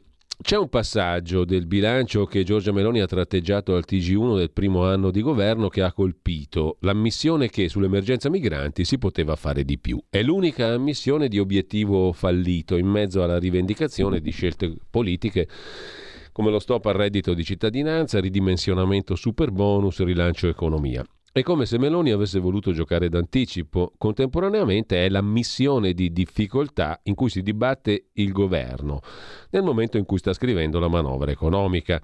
Manovra economica e immigrazione sono i due punti caldi del rapporto con l'Unione Europea. Sull'immigrazione troppe parole, pochi fatti e per di più uno scarto incredibile fra dichiarazioni dei vertici comunitari e comportamento degli Stati. Di fronte all'ultima ondata di sbarchi a Lampedusa ha impressionato la chiusura dei partner europei. Tutti hanno rifiutato di condividere il peso in cima alla lista Germania e Francia. Con la Germania la tensione è salita alle stelle. Il presidente Mattarella è andato al sodo, per l'Italia le regole di Dublino sono preistoria, non possono essere i paesi di primo approdo a reggere tutta la spinta migratoria posizione coincidente con Palazzo Chigi, purtroppo, nonostante le parole concilianti del presidente tedesco Steinmeier, non possiamo lasciare sola l'Italia, l'ha detto anche lui, come Macron, il governo di Berlino si sta muovendo in direzione diametralmente opposta. Con la regola dell'unanimità che vige nell'Unione Europea, modificare il Trattato di Dublino è una missione impossibile per qualunque governo italiano, è come combattere contro i mulini a vento. Ci si aggiungano, prosegue Del Duca, le polemiche fra il Ministero degli Esteri tedesco e il Ministro della Difesa Crosetto sul finanziamento da parte di istituzioni di Berlino a ONG che operano nel Mediterraneo e attraggono nuovi migranti. E non è che con la Francia le cose vadano meglio, visto il tentativo di sigillare le frontiere rispedendo in Italia chi cerca di arrivare in Francia un esile filo di speranza, Macron che ha ripetuto l'ormai trita e ritrita frase non possiamo lasciare l'Italia da sola, accompagnandola però con la proposta di collaborare ad aumentare gli aiuti ai paesi di partenza e di transito, subordinando il sostegno europeo a una politica di contrasto delle reti criminali di trafficanti di esseri umani. Un discorso in diretta TV, quello di Macron, sembra, sembrare, sembra segnare un cambio di passo, ma tutto da verificare. Se Dublino non si può cambiare, l'unica strada, piano europeo per l'Africa. Si chiami piano Mattei o altro, ma la burocrazia di Bruxelles deve tenere il passo degli impegni. I primi finanziamenti alla Tunisia sono stati sbloccati solo venerdì scorso e per meno della metà della cifra promessa alla Tunisia. Per Meloni, conclude il sussidiario.net, la partita migranti è la più delicata. La Lega scalpita e spinge per una linea più dura. Senza risultati la Premier avrà grattacapi. A proposito invece di un'altra questione, l'Armenia e l'Arzak, l'Unione Europea doveva aiutare gli armeni e ora sanzioniamo il regime a zero di Aliev. Un cinico potrebbe pensare, lo scrive Leone Grotti su tempi.it intervistando l'europarlamentare conservatore tedesco Lars Patrick Berg, un cinico potrebbe pensare che la Presidente von der Leyen abbia ritenuto i rifornimenti di gas più importanti della vita degli armeni. Aliev, il presidente azero, non è mai stato affidabile. Servono sanzioni. L'Unione Europea deve sanzionare l'Azerbaijan. Dice Lars Patrick Berg, membro della Commissione Affari Esteri del Parlamento Europeo. Sulla questione dell'Armenia, sempre su tempi.it, molto attivo e molto presente su questo tema come ben sapete, il destino dell'Artsakh, cioè dell'enclave armena dentro i confini della, dell'Azerbaijan, era segnato da più di un anno. L'Armenia e gli armeni del Nagorno-Karabakh, in lingua armena Artsakh, sono ostacoli geografici, politici, religiosi sulla strada dell'unità turca. Azerbaijan e Turchia sono con simili alleati parlano la stessa lingua e vanno eliminati, un disegno criminale che la Russia non ha più la forza di contrastare e da cui gli Stati Uniti cercheranno di trarre vantaggi.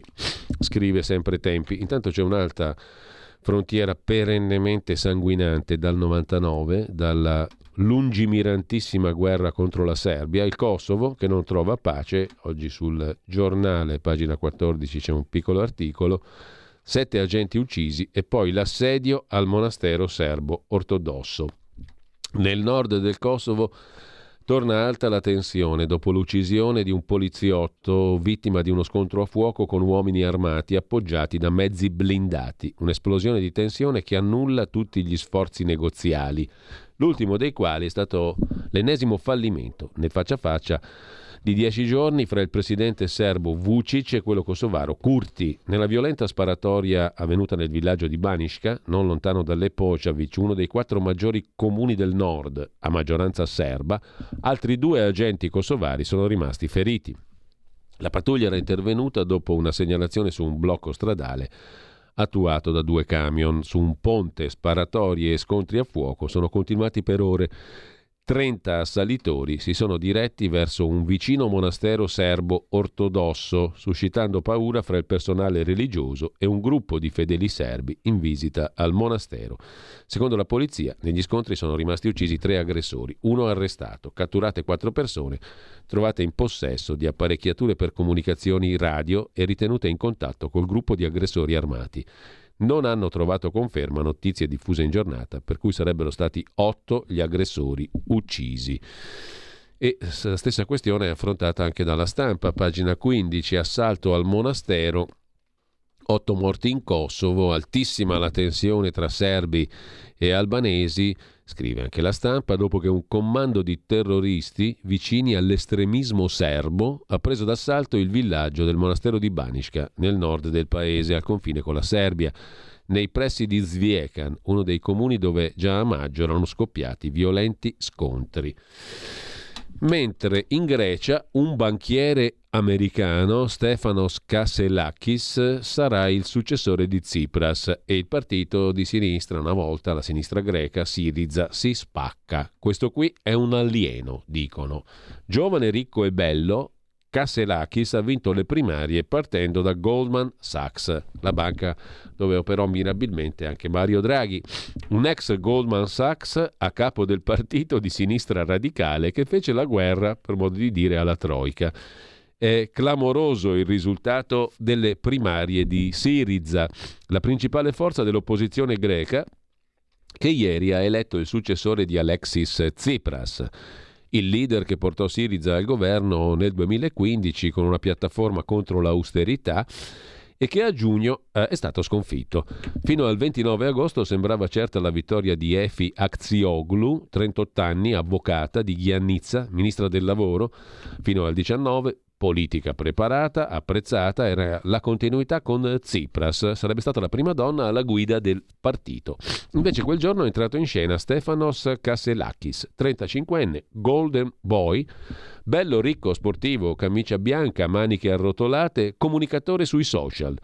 Emigrato con la famiglia a 14 anni nel Massachusetts, laureatosi in economia all'Università della Pennsylvania, omosessuale, sposato con un infermiere americano, il dato sull'orientamento sessuale è importante, è la prima volta per un leader di Siriza, ma secondario rispetto al suo curriculum. Il neo numero uno del partito di sinistra greca, Kasselakis, ha fatto il volontario per la campagna di Biden nel 2008 come Elish Line e soprattutto nel 2009 in piena crisi finanziaria è entrato in Goldman Sachs, la banca d'affari che aiutò a truccare i conti della Grecia per avere poi successo nel mondo degli affari come armatore nel settore di suo padre. Al primo turno del 17 settembre ha staccato la Actisioglu di 9 punti e ieri ha incassato le congratulazioni della rivale quando col 75% dei voti scrutinati aveva il 56%. Kasselakis, l'uomo della Goldman Sachs, insomma, è stato più forte dei pregiudizi e della campagna che ha condotto contro di lui la classe dirigente del partito, più fedele alle radici post-marxiste che voleva sbarrare la strada all'outsider, corpo estraneo come lo era Matteo Renzi nel PD. Questo imprenditore è tornato da poco dall'America per conquistare la sinistra radicale greca.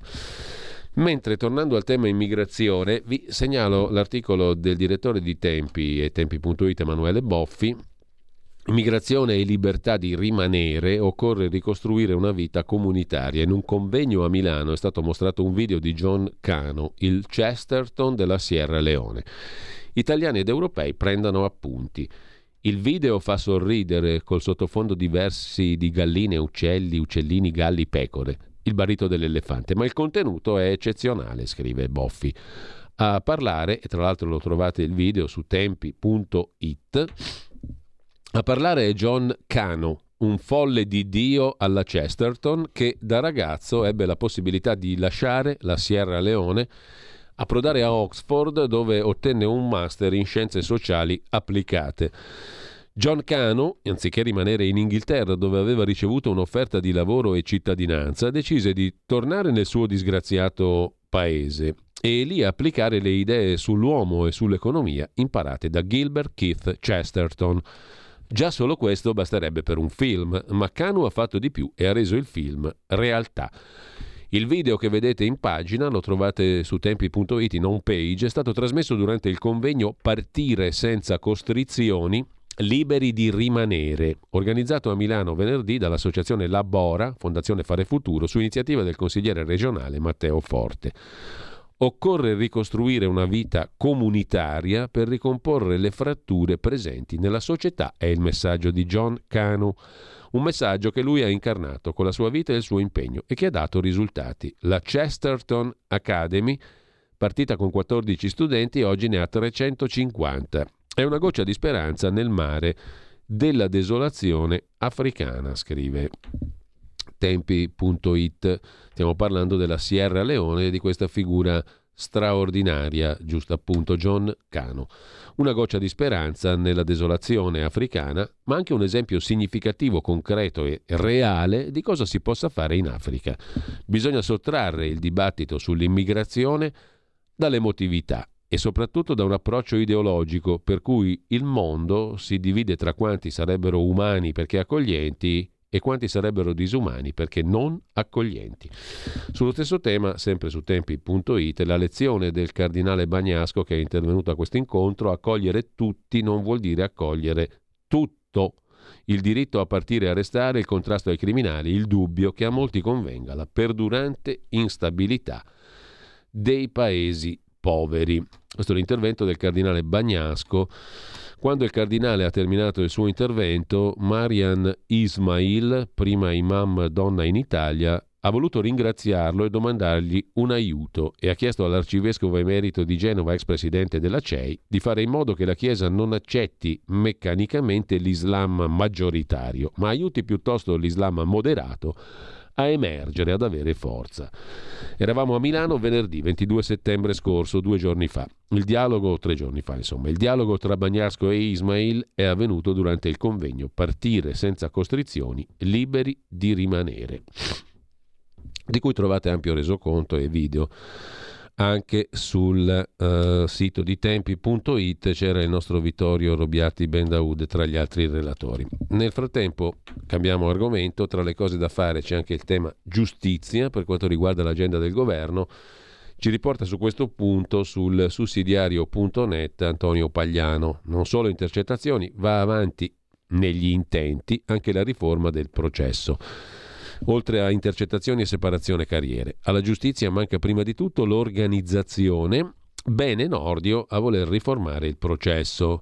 In attesa che la giustizia torni, o meglio, in attesa dell'autunno caldo, scrive il sussidiario.net, la giustizia torna a scaldare gli animi della maggioranza. La settimana conclusa ha visto consumarsi un nuovo braccio di ferro sulle intercettazioni si è concluso col più classico dei compromessi che salva l'unità della maggioranza. Nella seduta congiunta Commissione Giustizia e Affari Costituzionali della Camera la quadra è stata trovata su ciò che le solite fonti di governo hanno definito una prima stretta sulle intercettazioni in attesa di un testo ad hoc promesso dal ministro Nordio. Forza Italia ha ritirato gli emendamenti sulla norma che salva le intercettazioni per reati non direttamente di mafia ma che ne mutuano il metodo attraverso la contestazione dell'aggravante specifica, una norma sollecitata dalla Procura antimafia all'esito di una sentenza di Cassazione. In cambio, il partito di Forza Italia ha ottenuto l'approvazione di tre emendamenti. Il primo impone al giudice per l'indagine preliminare di motivare gli elementi concreti per cui autorizza le intercettazioni, eccetera, eccetera. Insomma, per il momento, ve la faccio corta, va avanti negli intenti anche la riforma del processo. Non si parla solo di intercettazioni e separazione carriere perché alla giustizia manca anche un altro aspetto fondamentale, quello dell'organizzazione, cioè del processo. Intanto, altro tema ancora, la scuola.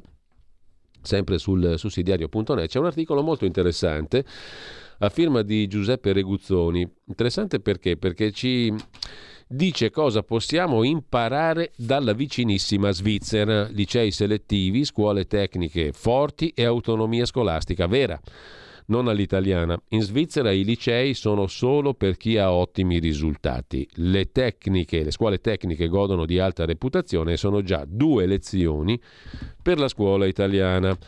La Svizzera è un paese strano, ma la sua non uniformità che è la stranezza di chi la guarda da fuori, dal paese ipercentralista che è l'Italia, è ciò che la rende affascinante. Il federalismo, scrive Reguzzoni, il principio di territorialità, molte lingue e molti dialetti, la valorizzazione delle culture tradizionali, la compresenza di confessioni religiose diverse, la burocrazia efficiente, la cura per l'ambiente e per il paesaggio, molto altro.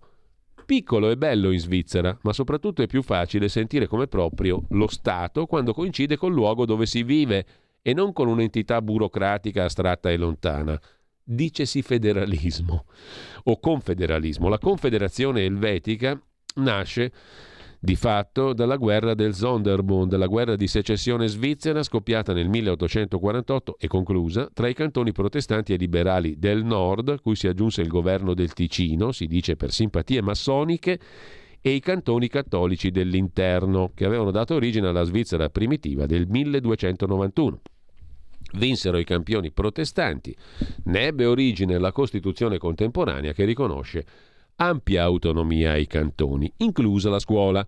I cantoni sono stati autonomi federati che hanno rinunciato a parte della sovranità a favore della Confederazione. Attualmente in Svizzera l'istruzione obbligatoria dura 11 anni, deve essere accessibile a tutti e nelle scuole pubbliche, comunali e cantonali è gratuita.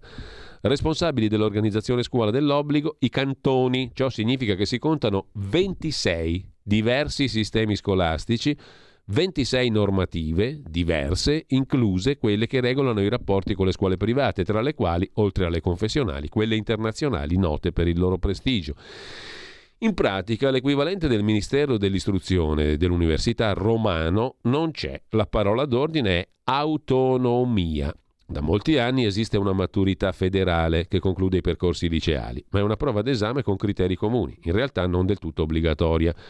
Una novità è stata introdotta nel 2009 con l'accordo intercantonale sull'armonizzazione della scuola obbligatoria. Fino a non molto tempo fa, l'inizio dell'anno scolastico tra un cantone e l'altro poteva avere uno scostamento anche di parecchi mesi, coi problemi che possiamo immaginare per le famiglie che cambiavano residenza, ma si tratta di un sistema comunque di coordinamento non verticistico, calato dal centro iperburocratico e statalista come è il Ministero dell'Istruzione in Italia. Si può cambiare anche il nome, aggiungere merito, ma non cambia la sostanza. Se proprio vogliamo cercare linee comuni nei sistemi elvetici, il livello del percorso di istruzione nella Confederazione, i livelli sono tre primario, secondario, terziario. L'articolo prosegue, io ve lo cito rapidamente, però eh, le cose che possiamo imparare dalla Svizzera sono tante, comprese quelle relative all'organizzazione del sistema scuola sul principio base dell'autonomia vera, non quella proclamata all'italiana, perché c'è anche in Italia il principio, ma è all'italiana. Sanità, dopo giustizia e scuola andiamo alla sanità, beffa degli ambulatori, scrive la stampa, inchieste a pagina 24 e 25. Le case comunità pensate per alleggerire i pronto soccorso non riescono a decollare, mancano i medici di base e gli specialisti e in molte regioni non esistono affatto. Per le case comunità sono stati messi a disposizione 7 miliardi di euro, non pochissimo, grazie al PNRR.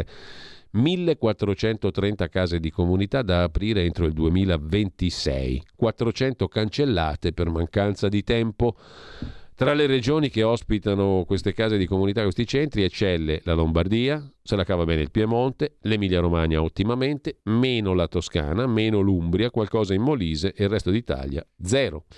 187 gli ambulatori operativi. 17% quelli che restano aperti 24 ore tutta la settimana come previsto, gli altri chiudono per mancanza di personale. E poi in ben più che mezza Italia c'è lo zero assoluto per le case di comunità. Al centro nord aprono le prime case di comunità, a proposito di autonomie, di territori e di differenze. I maxi ambulatori aperti 7 giorni su 7 H24 che dovrebbero rafforzare la sanità territoriale e decongestionare i pronto soccorso affollati di codici verdi e bianchi che potrebbero essere curati fuori dall'ospedale. Nel centro-nord dunque aprono le prime case di comunità ma in tante altre regioni devono averle scambiate per centri anziani dove andare a giocare a carte più che a curarsi. In quasi la metà delle strutture avviate non c'è il medico, cioè la figura professionale sulla quale dovrebbero reggersi. Peggio per i pediatri. A fornire i dati è l'Agenas. Questo è un flop. L'Agenas è l'Agenzia per i servizi sanitari regionali. Torniamo al sussidiario perché vi segnalo, visto che il tempo corre, un bell'articolo Arturo Illia dall'America Latina, un documento segreto dell'Unione Europea che aiuta la Cina. Sembra che esista un documento europeo che bloccherebbe gli scambi tra Unione Europea e America Latina, aiutando così le manovre cinesi nel continente. Come abbiamo già scritto, la riunione lo scorso luglio a Bruxelles tra Unione Europea e Stati latinoamericani aveva raggiunto accordi roboanti. Nella pratica si è trattato di intese solo teoriche, perché ci sarebbe un accordo segreto, è esplosa come una bomba in questi giorni a cielo aperto la notizia dell'esistenza di un documento accordo tra la Commissione europea braccio esecutivo dell'Unione Europea risalente a quattro anni fa, mantenuto segreto nel suo testo, che rivela un blocco totale delle importazioni commerciali dal Mercosur se verrà portata avanti la deforestazione del patrimonio forestale latinoamericano. Da decenni questa pratica viene portata avanti in Sud America. È in sostanza un modo per cui l'Europa lascia campo aperto alla Cina nei rapporti col Sud America. Tornando invece alle cose italiche, alla cronaca, bufera a Brescia lo ha raccontato il Corriere, lo riprende Dagospia per il video che ritrae una quattordicenne presa a calci e pugni da tre coetanee. Il tutto sotto gli occhi di circa 30 adolescenti che hanno ripreso la scena col telefonino. L'aggressione nel sottopassaggio di un parcheggio in città. Le tre bullette denunciate, il sindaco di Brescia dice l'indifferenza dei ragazzi è grave, ma ricorda certi commenti lasciati sui social dagli adulti. Di nuovo su Atlantico Quotidiano, nicolaporro.it, per un'altra questione in tema di sanità, requiem per la commissione Covid, prepariamoci alle nuove emergenze, scrive Gianluca Spera. Pericoloso questo precedente. Per salvaguardare i responsabili e per quieto vivere è stata decretata l'insindacabilità parlamentare dell'azione politica Durante la pandemia, scrive Gianluca Aspera, tanto rumore per nulla, la tanto attesa commissione parlamentare sulla gestione dell'emergenza Covid, una grande occasione sprecata, circoscritto il perimetro d'azione, stravolte le intenzioni di chi l'aveva promossa, attutito l'impatto negativo degli eventuali esiti. Sulla nuova bussola quotidiana, invece, a proposito di pezzi interessanti, Vladimir Regiok analizza la questione della guerra del grano. Stavolta l'aggressore è l'Ucraina. Il mercato europeo è stato inondato di grano ucraino foraggiato, sovvenzionato, mettendo in crisi l'agricoltura di Polonia, Ungheria, Bulgaria, Romania e Slovacchia. Forte tensione con la Polonia, il paese più generoso negli aiuti all'Ucraina, e ora minacciato politicamente ed economicamente da Kiev. Su prima comunicazione, primaonline.it, invece il caso Le Mans all'imprenditore della telefonia Xavier Niel le quote oggi detenute dall'imprenditore cieco Daniel Kretinsky. Rivoluzione nell'assetto azionario di Le Monde, il prestigioso quotidiano francese di posizioni progressiste tipo Repubblica in Italia Xavier Niel, magnate francese telecomunicazioni, ha acquistato le quote dell'imprenditore cieco Daniel Kretinsky presente nel capitale del quotidiano francese dal 2018. Per quanto riguarda invece le telecomunicazioni in Italia, il fondo KKR chiede tempo fino al 15 ottobre per l'offerta su Netco, che è la società di Telecom che gestisce praticamente le reti, comprese quelle internazionali. Su Borsa e Finanza trovate un articolo interessante su Netco, cos'è, com'è composta la rete di Telecom, che abbiamo pagato tutti noi, generazioni di italiani, e regalato a loro signori tutti, dagli agnelli in avanti. L'abbiamo detto tante volte. A proposito di roba di finanza, invece vi segnalo il leghista Centemero, capogruppo della Lega in Commissione Finanze, sul risico del risparmio. Muro di Lega e Fratelli d'Italia per tutelare l'italianità del risparmio. A pagina 26 della stampa di Torino. L'internazionale.it si apre invece con un focus sulla Germania che si è fermata economicamente, prezzi dell'energia alle stelle eccesso di burocrazia che blocca le innovazioni, carenza di lavoratori specializzati. Il motore dell'economia europea, la Germania, è in crisi profonda. Il paese ha bisogno di riforme, scrive Die Zeit. Per la politica estera vi segnalo anche il bel pezzo di Tommaso Alessandro De Filippo, siamo di nuovo su Atlantico Quotidiano, nicolaporro.it. La pace di Israele con Arabia Saudita e Turchia può rivoluzionare il Medio Oriente. Il processo avviato da Trump con gli accordi di Abramo arriva a maturazione. Anche con la Turchia distensione avanzata da parte di Israele, con una partnership energetica. Anna Bono, sempre su Atlantico Quotidiano, citata prima, intervistata oggi dalla Verità, si occupa dell'ONU. ONU e Guterres, il segretario, dimenticano la tratta arabo-islamica di schiavi africani. La scelta di ricordare e condannare solo la tratta transatlantica è parte delle campagne anti-occidentali delle Nazioni Unite. Anche il colonialismo non fu solo europeo. Infine, San Giuliano, il ministro, difende il direttore del museo egizio, Cristian Greco, è competente e rimarrà. La Lega aveva chiesto la sua rimozione, il ministro della cultura dice nessuna campagna in corso per cacciarlo. Cosa curiosa di nuovo su tempi.it, Rodolfo Casadei ne uccide più il vegano che la grigliata, non è solo la biologia a dire che abbiamo bisogno di mangiare anche la carne. È la stessa cruda conta delle vittime a confermarlo. Se l'umanità intera si nutrisse davvero esclusivamente di prodotti della terra, gli amici animali se la vedrebbero peggio che mai. Sulla questione euro digitale vi segnalo un articolo molto documentato e interessante tecnico su agendadigitale.eu, la grande sfida dell'euro digitale e i nodi che l'Unione Europea deve affrontare. L'euro digitale potrebbe portare cambiamenti nella vita quotidiana, ridefinendo il modo in cui gestiamo e compiamo tutte le transazioni finanziarie. Resta da vedere come la proposta si svilupperà, quali impatti avrà sull'economia reale e sulla società nel suo complesso. Su Europa Today, infine, un articolo sul fentanyl, l'opioide che fa strage negli Stati Uniti ma non in Europa.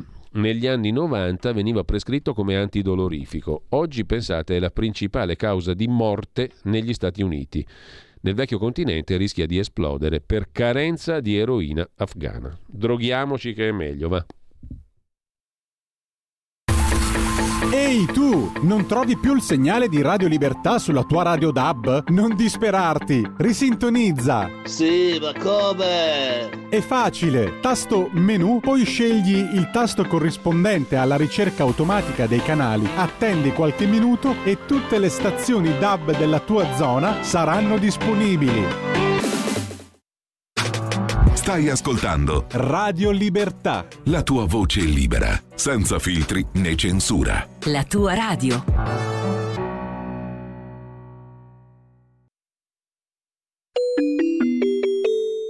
Qui Parlamento. Ed eccoci qua, come tutti i lunedì, saluto e ringrazio Riccardo Molinari, capogruppo della Lega alla Camera, segretario della Lega in Piemonte. Buongiorno Riccardo, buon lunedì, buona settimana. Buongiorno a tutti.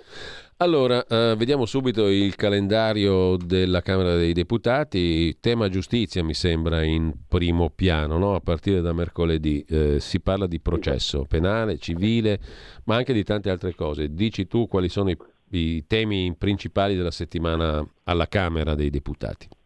Ma no, questa è una settimana diciamo molto corta perché condizionata un po' dall'andamento dei lavori, un po' anche dal funerale del presidente napolitano che si svolgerà proprio alla Camera dom- domani. E quindi diciamo che nelle giornate di oggi e nella giornata di domani di fatto non ci sarà attività. Mm. e quindi questo ovviamente porta a concentrare i temi e i tempi eh, di lavoro in aula per cui questa settimana approveremo soltanto il decreto di cui parlavi, che è un decreto Mm. che tocca i temi della giustizia, ma diciamo che è un decreto omnibus, è uno di quei tanti decreti C'è dentro un po' di tutto. vanno, sì, vanno a modificare tante norme, non c'è niente di, diciamo, eh, di impatto, nel senso che vanno a modificare tante norme eh, diciamo, in tanti settori della pubblica Sì, amministrazione. perché oltre al processo, Sì, incendi, tossicodipendenze, salute, cultura. Cioè, ma io non ho capito perché si continua con questa roba degli omnibus. Perché la scusa è molto spesso che per metterci nelle condizioni di raggiungere gli obiettivi del PNRR ci sono da fare delle micro modifiche ad alcune norme tecniche, quindi escono questi provvedimenti dove c'è dentro di Sì. tutto. Diciamo che una cosa che si può... Vabbè, può essere anche eh, una roba di comodità, diciamo, no?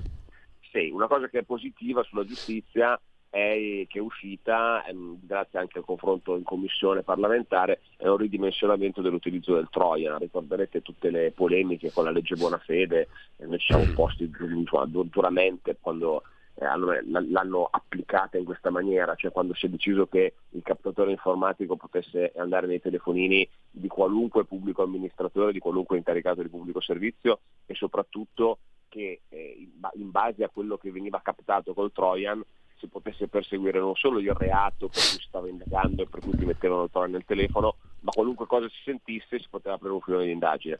Ecco, diciamo che questo è stato, mm, è passato un emendamento eh, del centrodestra in cui si prevede che il Trojan rimanga diciamo, per perseguire anche i reati della pubblica amministrazione, ma possa essere utilizzato il captatore solo per perseguire quei reati, quindi eh, senza più utilizzo strascico, per cui qualsiasi cosa viene captata si possono aprire procedimenti ed è poi stato limitato diciamo, la trascrizione delle intercettazioni, cosa di cui si parla da tempo, eh, per cercare di eliminare quelli che sono elementi personali o di colore che nulla hanno a che fare con diciamo, l'oggetto dell'inchiesta. Sì. Poi sai, bisogna sempre vedere chi decide poi cosa si trascrive o no, però è un segnale diciamo, in senso garantista che esce da questo provvedimento. Altre cose di rilievo onestamente non me ne mm. vengono in mente. Quindi diciamo si parla di processo civile e penale, ma non è certamente una riforma che incida poi più di tanto. No. No, no, no, microinterventi. Ecco, la, la, riforma della giustizia è tutto un altro capitolo, quella è ancora da, sì. tutta da realizzare, no? Ecco, si, si farà?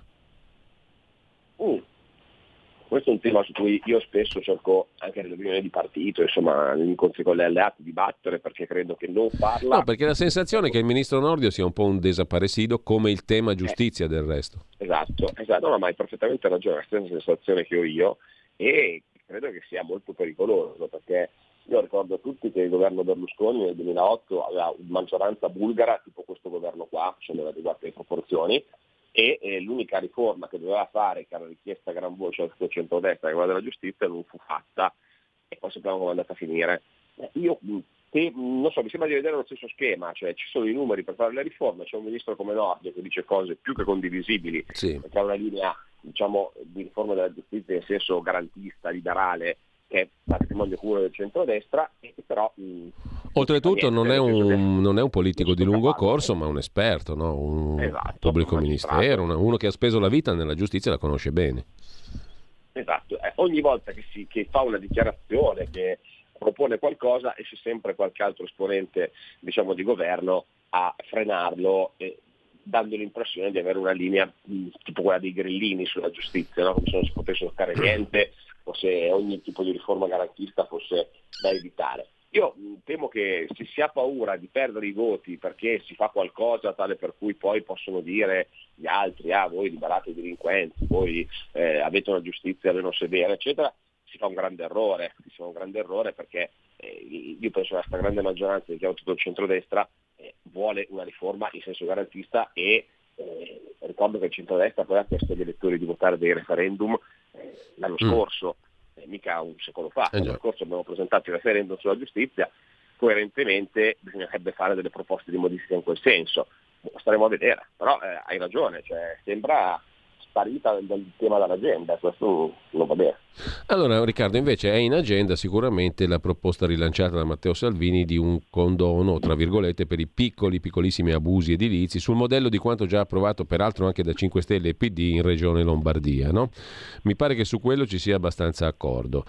Però abbiamo letto anche in tema di economia, questo in vista anche del reperimento fondi per la finanziaria, che è un problemino non da poco, mi sembra di aver capito, te lo chiedo se è così, perché si attende anche, tra le altre cose, il giudizio di Eurostat su come contabilizzare gli oneri derivanti dal famoso super bonus edilizio e bonus edilizi vari. Se calcolati in un modo avranno incidenza sui conti di quest'anno, se calcolati in un altro avranno incidenza sui prossimi conti, ma ci ridurrebbero ancora di più la eh, possibilità di fare una finanziaria libera, tra virgolette, se non ho capito male. E poi c'è la questione del MES. Eh, il MES verrà approvato come hanno fatto altri paesi o, oppure no? Bisogna passare sul mio corpo, come disse Giorgia Meloni, giù di lì. Che succede? Che facciamo? Allora, che è difficile trovare i fondi per la finanziaria? Certamente sì, nel senso che però insomma, questo è diciamo, anche un gioco che i ministri dell'economia fanno prima di ogni legge di bilancio, cioè prima di ogni legge di bilancio si cerca di sì. smorzare le richieste dei colleghi perché eh, in maniera cauta si cerca di... Per evitare eh, il classico assalto alla diligenza, eh, eccetera. esatto, mm. esatto, si cerca di avere un, una situazione in cui si si ha margine per fare degli interventi. Ci sono alcune richieste che sono già state fatte diciamo, dalla Maironi, dalla maggioranza, che costano, nel senso che se vogliamo rendere strutturale il taglio del cuneo fiscale per tutto l'anno prossimo, eh beh, quello già ti cuba 7-8 miliardi. Eh, se in più ci vogliamo aggiungere giustamente i 4 miliardi per la sanità per implementare i contratti dei medici e degli infermieri, quelli furono altri 4 miliardi, siamo già eh, a 11-12 miliardi, quindi sono già diciamo, opzionati. E vedremo quali altre risorse ci saranno e per fare che cosa. Questo dipende ovviamente dalla crescita, dipende dai tagli che si faranno alla spesa.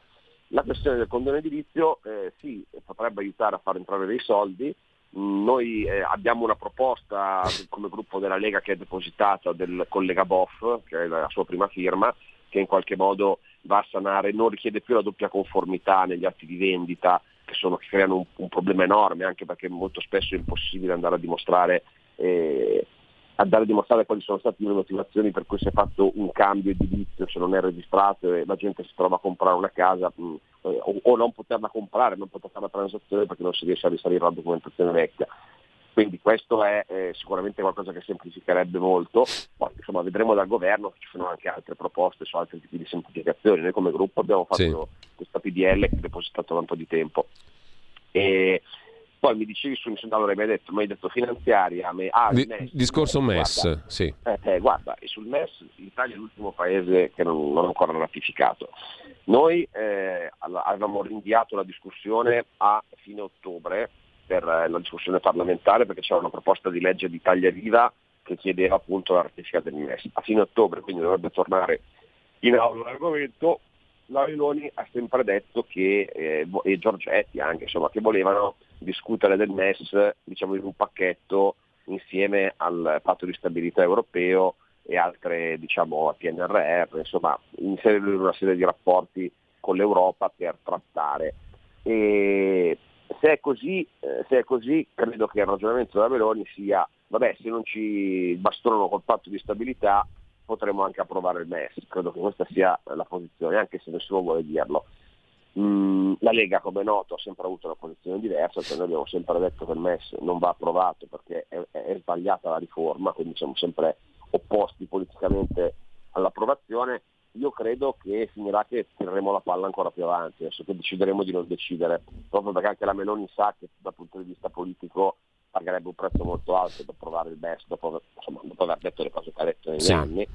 Eh, quindi io penso che Mm, a ottobre non si farà nulla, si butterà la palla ancora avanti, eh, almeno dopo le europee, però penso anche che questa cosa qualche problema con l'Europa ce la potrebbe creare, come giustamente dice Giorgetti, perché ovviamente eh, siamo l'unico paese che non l'ha ancora approvato, nonostante ci siano degli impegni ad approvarlo, e poi ricordo che insomma, approvare il trattato non significa poi utilizzarlo, però eh, le posizioni politiche prese dai partiti di centrodestra le conosciamo, no? quindi abbiamo sempre detto che non andava approvato, quindi ora una difficoltà su questo tema lo viviamo ed è una difficoltà che, ripeto, qualche problema nei rapporti con l'Europa sicuramente ce la può portare. A proposito di Europa, abbiamo ancora un paio di minuti. Velocissimamente, oggi abbiamo appreso dal Corriere della Sera che eh, Antonio Panzeri, europarlamentare del PD, prima Camera del Lavoro a Milano, eccetera, eccetera, lo conosciamo tutti, confessò perché pressato eh, dai poliziotti, cioè fu indotto a confessare il falso, ti liberiamo moglie e figlia in cambio. Questo prelude all'archiviazione del Qatar Gate che era un nulla? Ci siamo accapiglia- accapigliati insomma, qualcuno si è interessato a sta storia ed è già tutta finita? Beh, non credo, nel senso che insomma, un, eventuale, un eventuale abuso, confermato, insomma, della polizia, eccetera, certamente non è che fa sparire i sacchi di soldi o quindi che lì ci sia qualcosa, eh, eh, mi pare evidente. Poi, Però se ne parla dopo il voto perché sennò condizionerebbe troppo, no? Questo non lo so, bisognerebbe capire, bisogna capire la giustizia belga come vuole procedere. Certo è che, insomma, io ripeto, bisogna essere garantisti sempre, se davvero è successo questo, che l'hanno obbligato a confessare, è chiaro che una confessione storta non può essere utilizzata in un procedimento penale, questa è una regola di civiltà, ecco, se no eh, torniamo alla tortura. Detto questo però qualcuno deve spiegare perché c'aveva i sacchi di soldi in casa o l'altra c'aveva i soldi nella lavatrice, insomma ci sono delle cose che non, che non tornano no? e quindi eh, di questo credo non, non, non, precluda il processo nell'approfondimento delle indagini, è una questione tecnica per cui mm. evidentemente se state storta una confessione non si può usare la confessione, ma non credo che questo significhi che non lo processeranno. Ecco. Ultima cosa, eh, la Germania ha ammesso che finanzia ONG per portare eh, immigrati in Italia e assistere gli aspiranti richiedenti asilo sul territorio italiano. Il ministro Crosetto si è un po' arrabbiato, eh, eh, il presidente tedesco ha detto che bisogna stare vicini agli italiani, così ha detto anche Macron. Parole al vento e nel frattempo rimane il fatto che insomma l'Italia rimane il eh, destinatario del, dei flussi di migranti dal mar Mediterraneo? Cosa può cambiare? Cosa può fare il governo? Beh, guarda, eh, che la Germania finanziasse l'ONG lo sapevamo già eh, a fine anno perché in legge di bilancio tedesca eh, c'è stato proprio un voto parlamentare dei verdi e dei socialisti che hanno deciso di finanziare, tra l'altro con cifre importanti, una delle ONG che opera nel Mediterraneo eh, proprio per portare gli migranti in Italia. E che quindi ora venga fuori che ne finanzia anche diciamo, sul territorio nazionale per tutto quello che è diciamo, la rete dell'accoglienza e dell'assistenza non mi sorprende affatto perché è evidente che i tedeschi hanno un interesse a far sì che questi migranti restino qua e non superino le Alpi e non vadano in Germania. Quindi loro diciamo, in questo modo fanno il loro interesse a discapito dell'Italia. E poi insomma se i tedeschi e i francesi dicono che bisogna aiutare l'Italia, sì, sono belle parole, continuiamo a fare tante belle parole a livello europeo, eh, anche qualche mese fa si era raggiunta un'intesa assolutamente condivisibile sulla redistribuzione e soprattutto sul co- controllo delle frontiere esterne, però siamo sempre fermi, nel senso che alla fine ogni paese deve arrangiarsi da solo. Ora il punto vero qua non è la redistribuzione, ma ripeto, è il controllo delle frontiere esterne. Cioè l'Europa dovrebbe darsi delle regole per cui si possono fare respingimenti, cosa che attualmente invece per quello che è il diritto internazionale non si può fare. Ora la Meloni ha parlato di questa nuova missione Sofia, come il modo per attuare una sorta di blocco navale, vedremo, nel senso che io ricordo che la missione Sofia era stata eh, ritirata perché era diventata un fattore di attrazione dell'immigrazione. È il fatto che ci fossero le navi militari ai confini delle acque libiche incentivava le partenze perché sapevano che c'era da fare meno strada per essere salvati. Quindi io non so cosa abbia in mente la Meloni da von der Leyen, lo capiremo. Eh, vedo purtroppo molta confusione su questo argomento, eh, vedo un governo oggettivamente in difficoltà io credo che l'unico modo per provare a, a risolvere la questione servirebbe un approccio diciamo, più deciso eh, come quello che aveva il ministro Salvini, ma per farlo è necessario fare quella riforma del diritto penale, del processo penale di cui parlavamo in intervista, perché se chi prova a fermare una nave finisce sotto processo, voi capite bene, nonostante ci siano delle leggi, nonostante il Parlamento avesse votato i decreti Salvini eh, che prevedevano la possibilità di fermare queste navi, ma alla fine si è superato anche quello, e eh, voi capite bene che non sarà nessun ministro degli interni, sottosegretario, funzionario di polizia, funzionario eh, della Marina Militare o ministeriale che si prenderà mai una responsabilità del genere. Questo è il problema e quindi mentre in Grecia e in Spagna possono fermare eh, l'immigrazione clandestina con le maniere forti, diciamo in Italia non si può fare perché sennò si fa la fine che ha fatto Salvini. Questo è il problema. Allora, eh, io saluto, ringrazio Riccardo Molinari, mm, buona, buon lavoro, buona settimana Riccardo, grazie ancora. Grazie Giulio, saluto a tutti. Qui Parlamento.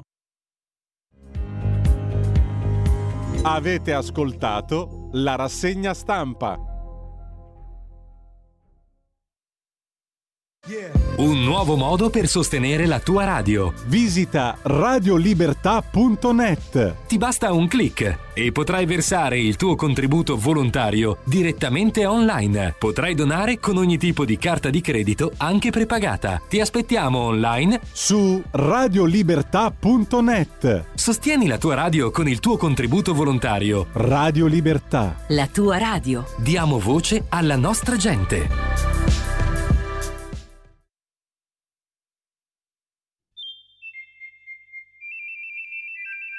Va ora in onda La grande città con Carla De Bernardi. Si può vivere anche a Milano, nel cuore della città.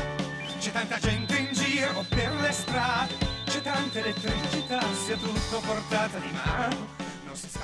Ed eccoci qua con una delle rubriche più eccellenti tra le ottime della nostra radio e impareggiabilmente condotta. No, no, no, è la verità, è la verità. Guardatevi che fra un po' ci sarà un'altra copertina lì vicino. Sì? Eh, Davvero? Eh, lo so, lo so, lo so, lo so, lo stai elaborando. Quando è che esce? Il mio editore non mi faccia degli scherzi. Quando è che esce? Che dovrebbe uscire, che uscirebbe? Che uscirà? Uscirebbe in novembre perché l'idea è che parlando di Milano e di quartieri poco noti, che Mm. guarda, adesso la- la- il discorso è sempre lo stesso. Io abito in centro. Oh, ieri sono stato a le- Gorla, Le persone Carla, eh. che conosco abitano per lo più al massimo fino a Lambrate e fino ai margini di San Siro. Non conoscono questi quartieri che sono stati aggregati, che sono stupendi.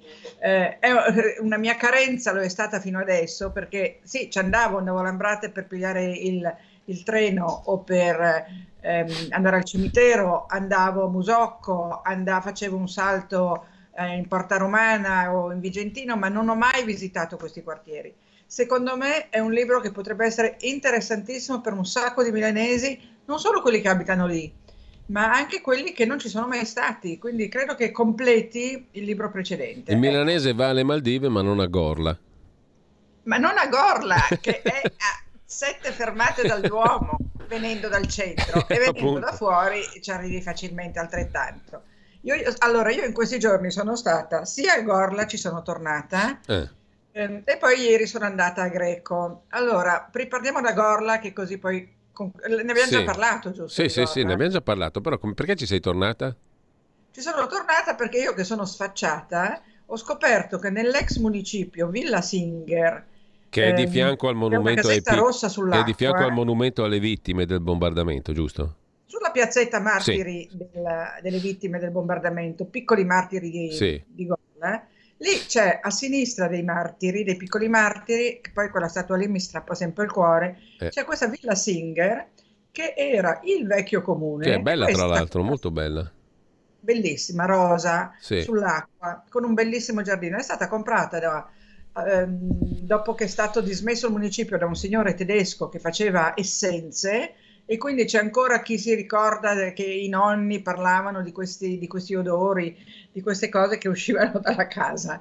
Ehm, e poi l'ha comprata nel 34, nel 37, insomma in quegli anni lì un certo signor ehm, Monti, Attilio Monti, che era un ricco signore che faceva, eh, aveva un'azienda farmaceutica e ci è andato ad abitare con la figlia e la moglie. La Beato figlia lui. era una pittrice frustrata perché suo papà non l'aveva mandata a Brera, siccome non usava a quei tempi mandare le ragazze a Brera, era allieva di uno scapigliato e aveva un certo talento. Allora il papà le allestisce uno studio lì. Infatti la, la villa c'è ancora qualche quadro della, della bisnonna dell'attuale proprietario che si chiama Marco Arosio. Mi ha dato il permesso anche di fare il suo nome perché sai con la privacy bisogna stare molto attenti.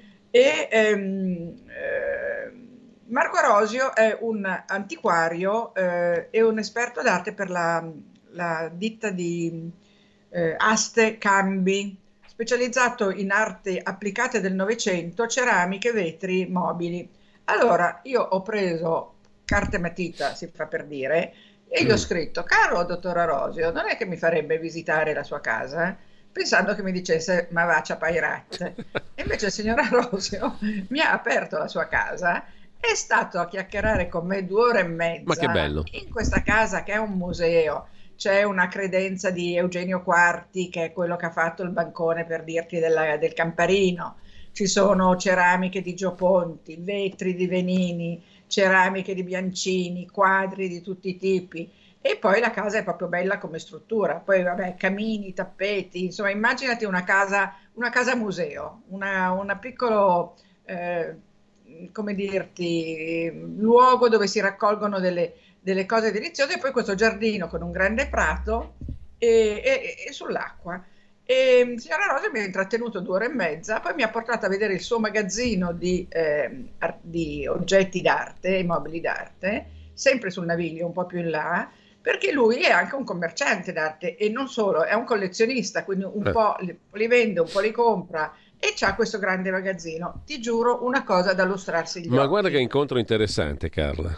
Ma veramente, e ti dico, al sulle prime signora Rosa era un po' seccato perché dice mi, mi chiamano giornalisti, persone, poi ha capito che con me invece l'argomento poteva essere interessante. Abbiamo parlato anche del cimitero monumentale perché lui ha lì una tomba, ci siamo ripromessi di rivederci, insomma un incontro interessantissimo.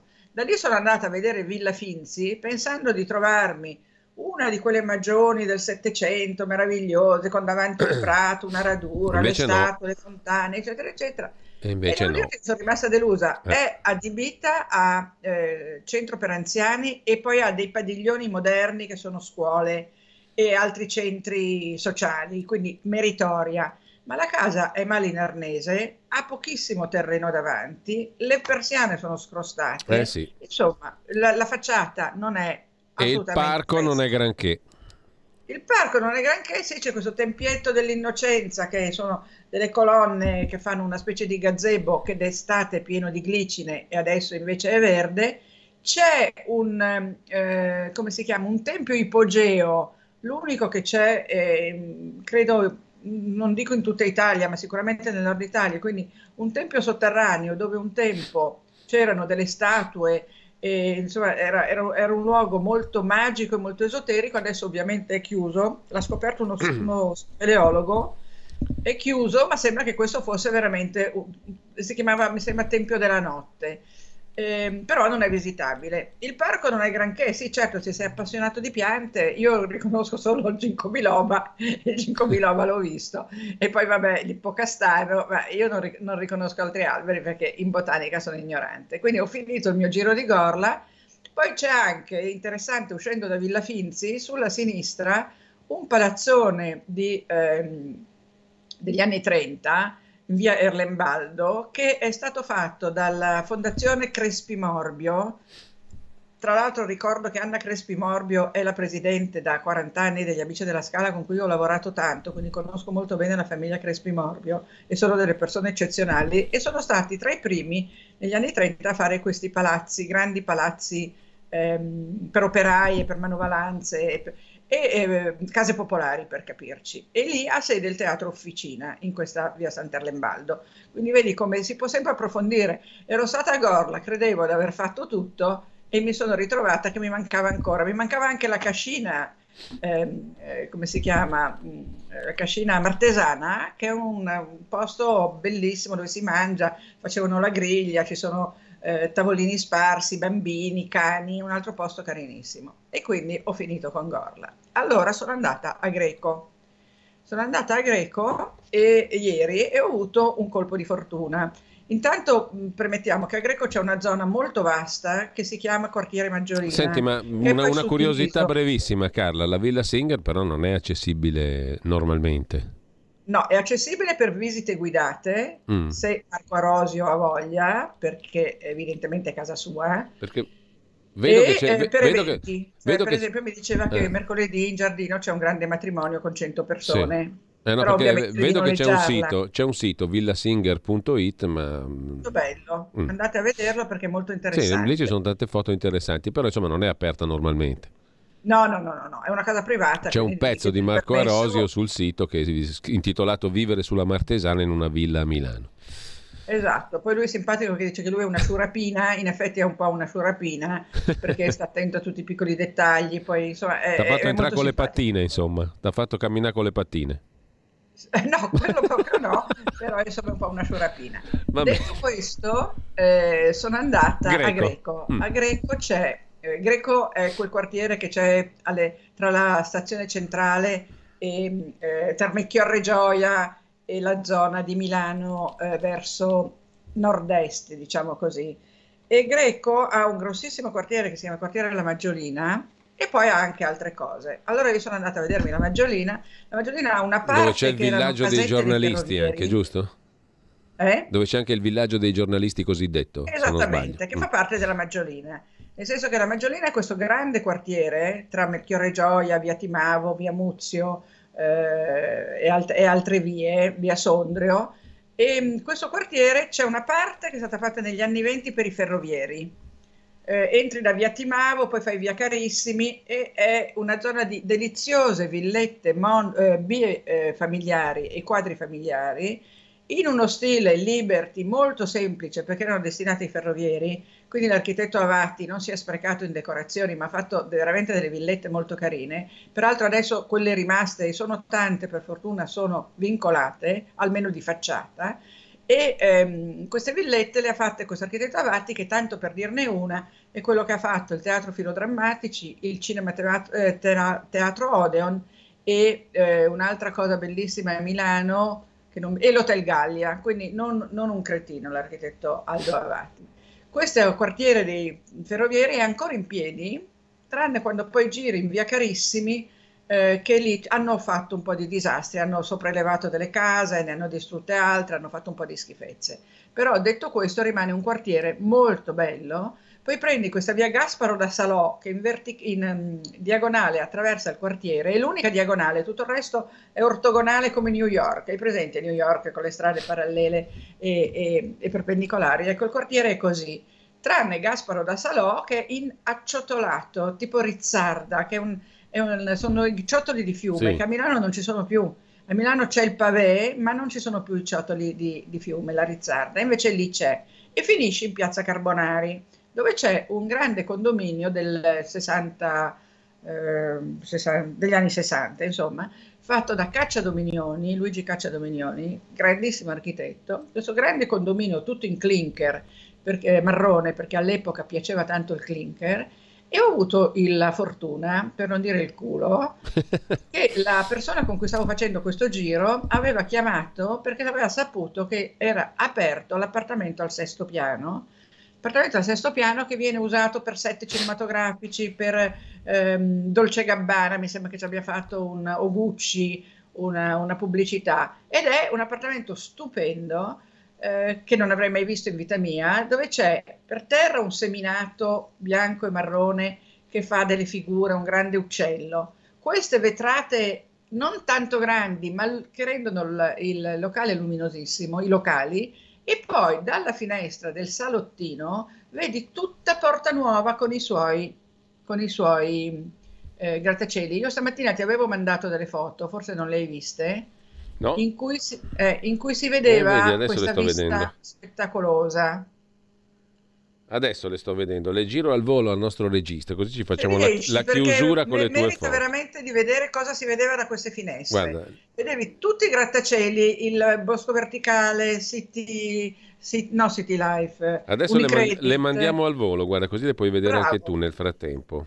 Proprio... E quindi mi sono guardata, mi sono ho ammirato questa bellissima casa e dopodiché sono andata a fare il giro di Piazza Carbonari, lì c'è anche Casa Melandri, che è una casa di Gio Ponti del 57, male in arnese, e poi entri nel quartiere Mirabello, che è l'altra parte della eh, Maggiolina. Il quartiere Mirabello è intorno a questa casa del 400 eh, che l'arcivescovo Visconti vendette al signor Mirabello ed è una vecchia cascina in cotto eh, cascina però patrizia, non cascina eh, non colonica. E adesso è sede di un'associazione per non vedenti, per persone con problemi alla vista e altre, e altre associazioni. È una bellissima costruzione quattrocentesca, dentro non siamo entrati, ma so che è piena di affreschi e di cose bellissime. E lì c'è il quartiere Mirabello, che è stato fatto anche lui, questa volta non per i ferrovieri, ma per i colletti bianchi, per i, ehm, dirigenti della Pirelli, sai la Pirelli aveva sede in, in, in, centro, in via Tonale e poi a Greco e quindi i, le case per i dirigenti sono state fatte su questa direttrice. Poi sono state fatte case per gli impiegati della Feltrinelli, della Ettore Conti, avvocati, pubblicisti e giornalisti. Ecco perché prende il nome di quartiere dei giornalisti. Quartiere dei giornalisti dove ci sono, eh, vabbè, quindi ho, ho, visitato tutta la zona del quartiere Mirabello dove le villette sono come quelle dei ferrovieri, ma essendo destinate a persone più, diciamo, eh, non altolocate, ma insomma con una posizione sociale più, più alta e quindi anche con maggiori disponibilità economiche, sono più ricche delle casette dei ferrovieri. Ce n'è una che sembra addirittura un palazzetto francese e c'è tutto questo quartiere Mirabello. Finito il quartiere Mirabello, si arriva alla, a, dei giardini dove c'è una, una, chiesa fatta dal Baciocchi e poi vai in via Lepanto dove ci sono le case a igloo. Le case igloo sono molto divertenti perché sono proprio degli igloo. Ehm, degli igloo eh, di 45 metri quadri, quindi sono delle specie di zuccotti, hai in mente lo zuccotto gelato, sì. di ehm, eh, tegole marroni Alcune hanno proprio le tegole sul tetto, altre hanno dei mattoni che mi raccontava la, la persona con cui ero, che era una guida di Milano Guida, che sono eh, mattoni morbidi che me, li metti sul, sulle parti curve e poi si consolidano. Le case Iglo sono deliziose, ce ne sono 8, erano 12 in origine. L'ultima è libera da, da, da, dalla strada, cioè da, su uno stradone, ed è proprio ti viene voglia di viverci, perché questa casetta Iglo con le finestrine, il portoncino, il giardinetto, il garage, è una roba proprio da, favola. Poi c'erano delle case a fungo, sempre nella stessa zona, che però sono state abbattute, quindi le case a fungo non ci sono più, bisogna andarle a vedere a Novate, a Novate ne, ne, ce ne sono, ma a, al quartiere giornalisti le case a fungo non ci sono più. E però quelle igloo sono dell'architetto Marco Cavallè e sono veramente eh. molto carine. Intanto abbiamo Quindi, mandato le foto, Carla, se hai visto. Bravo, che io però oggi le vedo tutte sfuocate, non so gli altri. Eh, no, no, credo che sia tutto a posto. La regia allora è riuscita io, a farle girare tutte. Anch'io. Sono sfocata anch'io oggi, quindi è il mio computer, evidentemente. Poi per, per, finirti la questione, perché vedo che stiamo, abbiamo sì. sconfinato, sono andata al cimitero di Greco, che ha questo ingresso che sembra un castello medievale, neomedievale, con un portale gigantesco. Poi dentro il cimitero non è, non è niente di che, tranne la parte più nuova dei colombari che è molto bella, un po' postmoderna. Però il, il, il portale, le colonne, di pietra, ehm, mu- le mura, le cancellate di Mazzuccotelli, il nostro amico Lisander El Ferré. Quindi anche il cimitero di, di Greco merita sicuramente una visita. Poi ci sono altre cose, c'è il refettorio ambrosiano che era stato fatto sì. da Rampello e da uno chef durante Expo per radunare e non disperdere i resti delle mense, di, eh, i resti alimentari di Expo. E c'ha un grande portale con dei altorilievi di, di cotto. Quelli che, che stiamo vedendo adesso. Il, Quelli che... la, la, rappresentano la, l'assistenza perché ci sono cappelli, vestiti, Pane, mani, forchette, bottiglie. Pignotti, bottiglie, eccetera. Mani, sì. E quindi anche questo è molto bello. Sulla piazza della chiesa di San Martino, carina anche quella, dentro abbastanza moderna, però qualcosa di bello c'è anche lì. Quindi con questo abbiamo chiuso Greco e, e, non so se dovrò tornare anche a Greco, forse sì. Eh, la prossima volta parliamo di un altro quartiere. Greco oggi vado, vado, a Crescenzago. Greco Pirelli, un altro bel nome di quelli importanti. Greco Pirelli perché c'è la Pirelli, poi poco lontano c'è la Bicocca che però non fa parte del quartiere greco e anche gli Arcimboldi, il teatro sì, che... Sì, sì. Ah, ultima cosa, in uh, via Bottelli, dove c'è il municipio di Gorla, c'è un um, ehm, centro di, eh, non allenamento, ma di eh, una scuola di ballo legata al Teatro alla Scala, dove gli, gli, i, i, ballerini vanno a, a, esercitarsi. È una scuola di ballo proprio legata al Teatro alla Scala. Quindi c'è proprio scritto fuori Teatro alla Scala ed è a Greco. E la parete della, della, della scuola di ballo è tutta ehm, con un bellissimo murale con delle ballerine, degli strumenti musicali, un violoncello, dei colori molto, molto vivaci, quindi anche quella merita di essere, di essere vista. È faticoso è tutto questo. Io ieri sono stata in giro 5 ore e alla fine ero uno straccio, però vale la pena. Bene, allora grazie Carla. Grazie a Carla De Bernardi, noi ci risentiamo lunedì prossimo, continuiamo questo fantastico viaggio. Ecco, se poi vorrete fare il giro che ho fatto io, nel mio libro troverete proprio il percorso, perché io l'ho fatto in forma di diario, non l'ho fatto in forma di guida, per cui racconto proprio la mia passeggiata, compreso dove vado a prendere il cappuccino. Benissimo, grazie davvero Carla De Bernardi. Grazie a tutti, grazie. Buona, buona settimana Carla. Buona settimana a tutti, arrivederci. Allora, intanto vi dico sì, sinteticamente, tra poco ascolteremo una registrazione circa una questione che conoscete, la radio, se ne è parlato alla Camera, dopodiché il, l'appuntamento con Pierluigi Pellegrin, con oltre la pagina eh, diversi argomenti, se riesco ad aprire il menu di oggi alle 10.40 Gian Maria De Francesco, il giornale, si parla di finanza pubblica, ma non è finita qua, non c'è solo questo perché Pierluigi Pellegrin stamani parlerà con voi, ecco qua che lo sto scoprendo anch'io in diretta, con Corrado Ocone eh, di Giorgio Napolitano. Non perdetelo perché almeno avete un'opinione diversa dalle solite elegie nei confronti dell'illustre defunto, mentre mh, mm, c'è da segnalare anche una chiacchierata alle 11.35 per terza pagina molto interessante con Pierfranco Bruni, scrittore, poeta, archeologo, direttore del Ministero dei Beni Culturali, candidato al Premio Nobel per la letteratura nel 2015 e nel 2023. Potrà mai la letteratura italiana uscire dal cortile nel quale si è da decenni recintata? Tutto il resto lo trovate sulla pagina Facebook di Radio Libertà, cosa andrà in onda. Buon ascolto.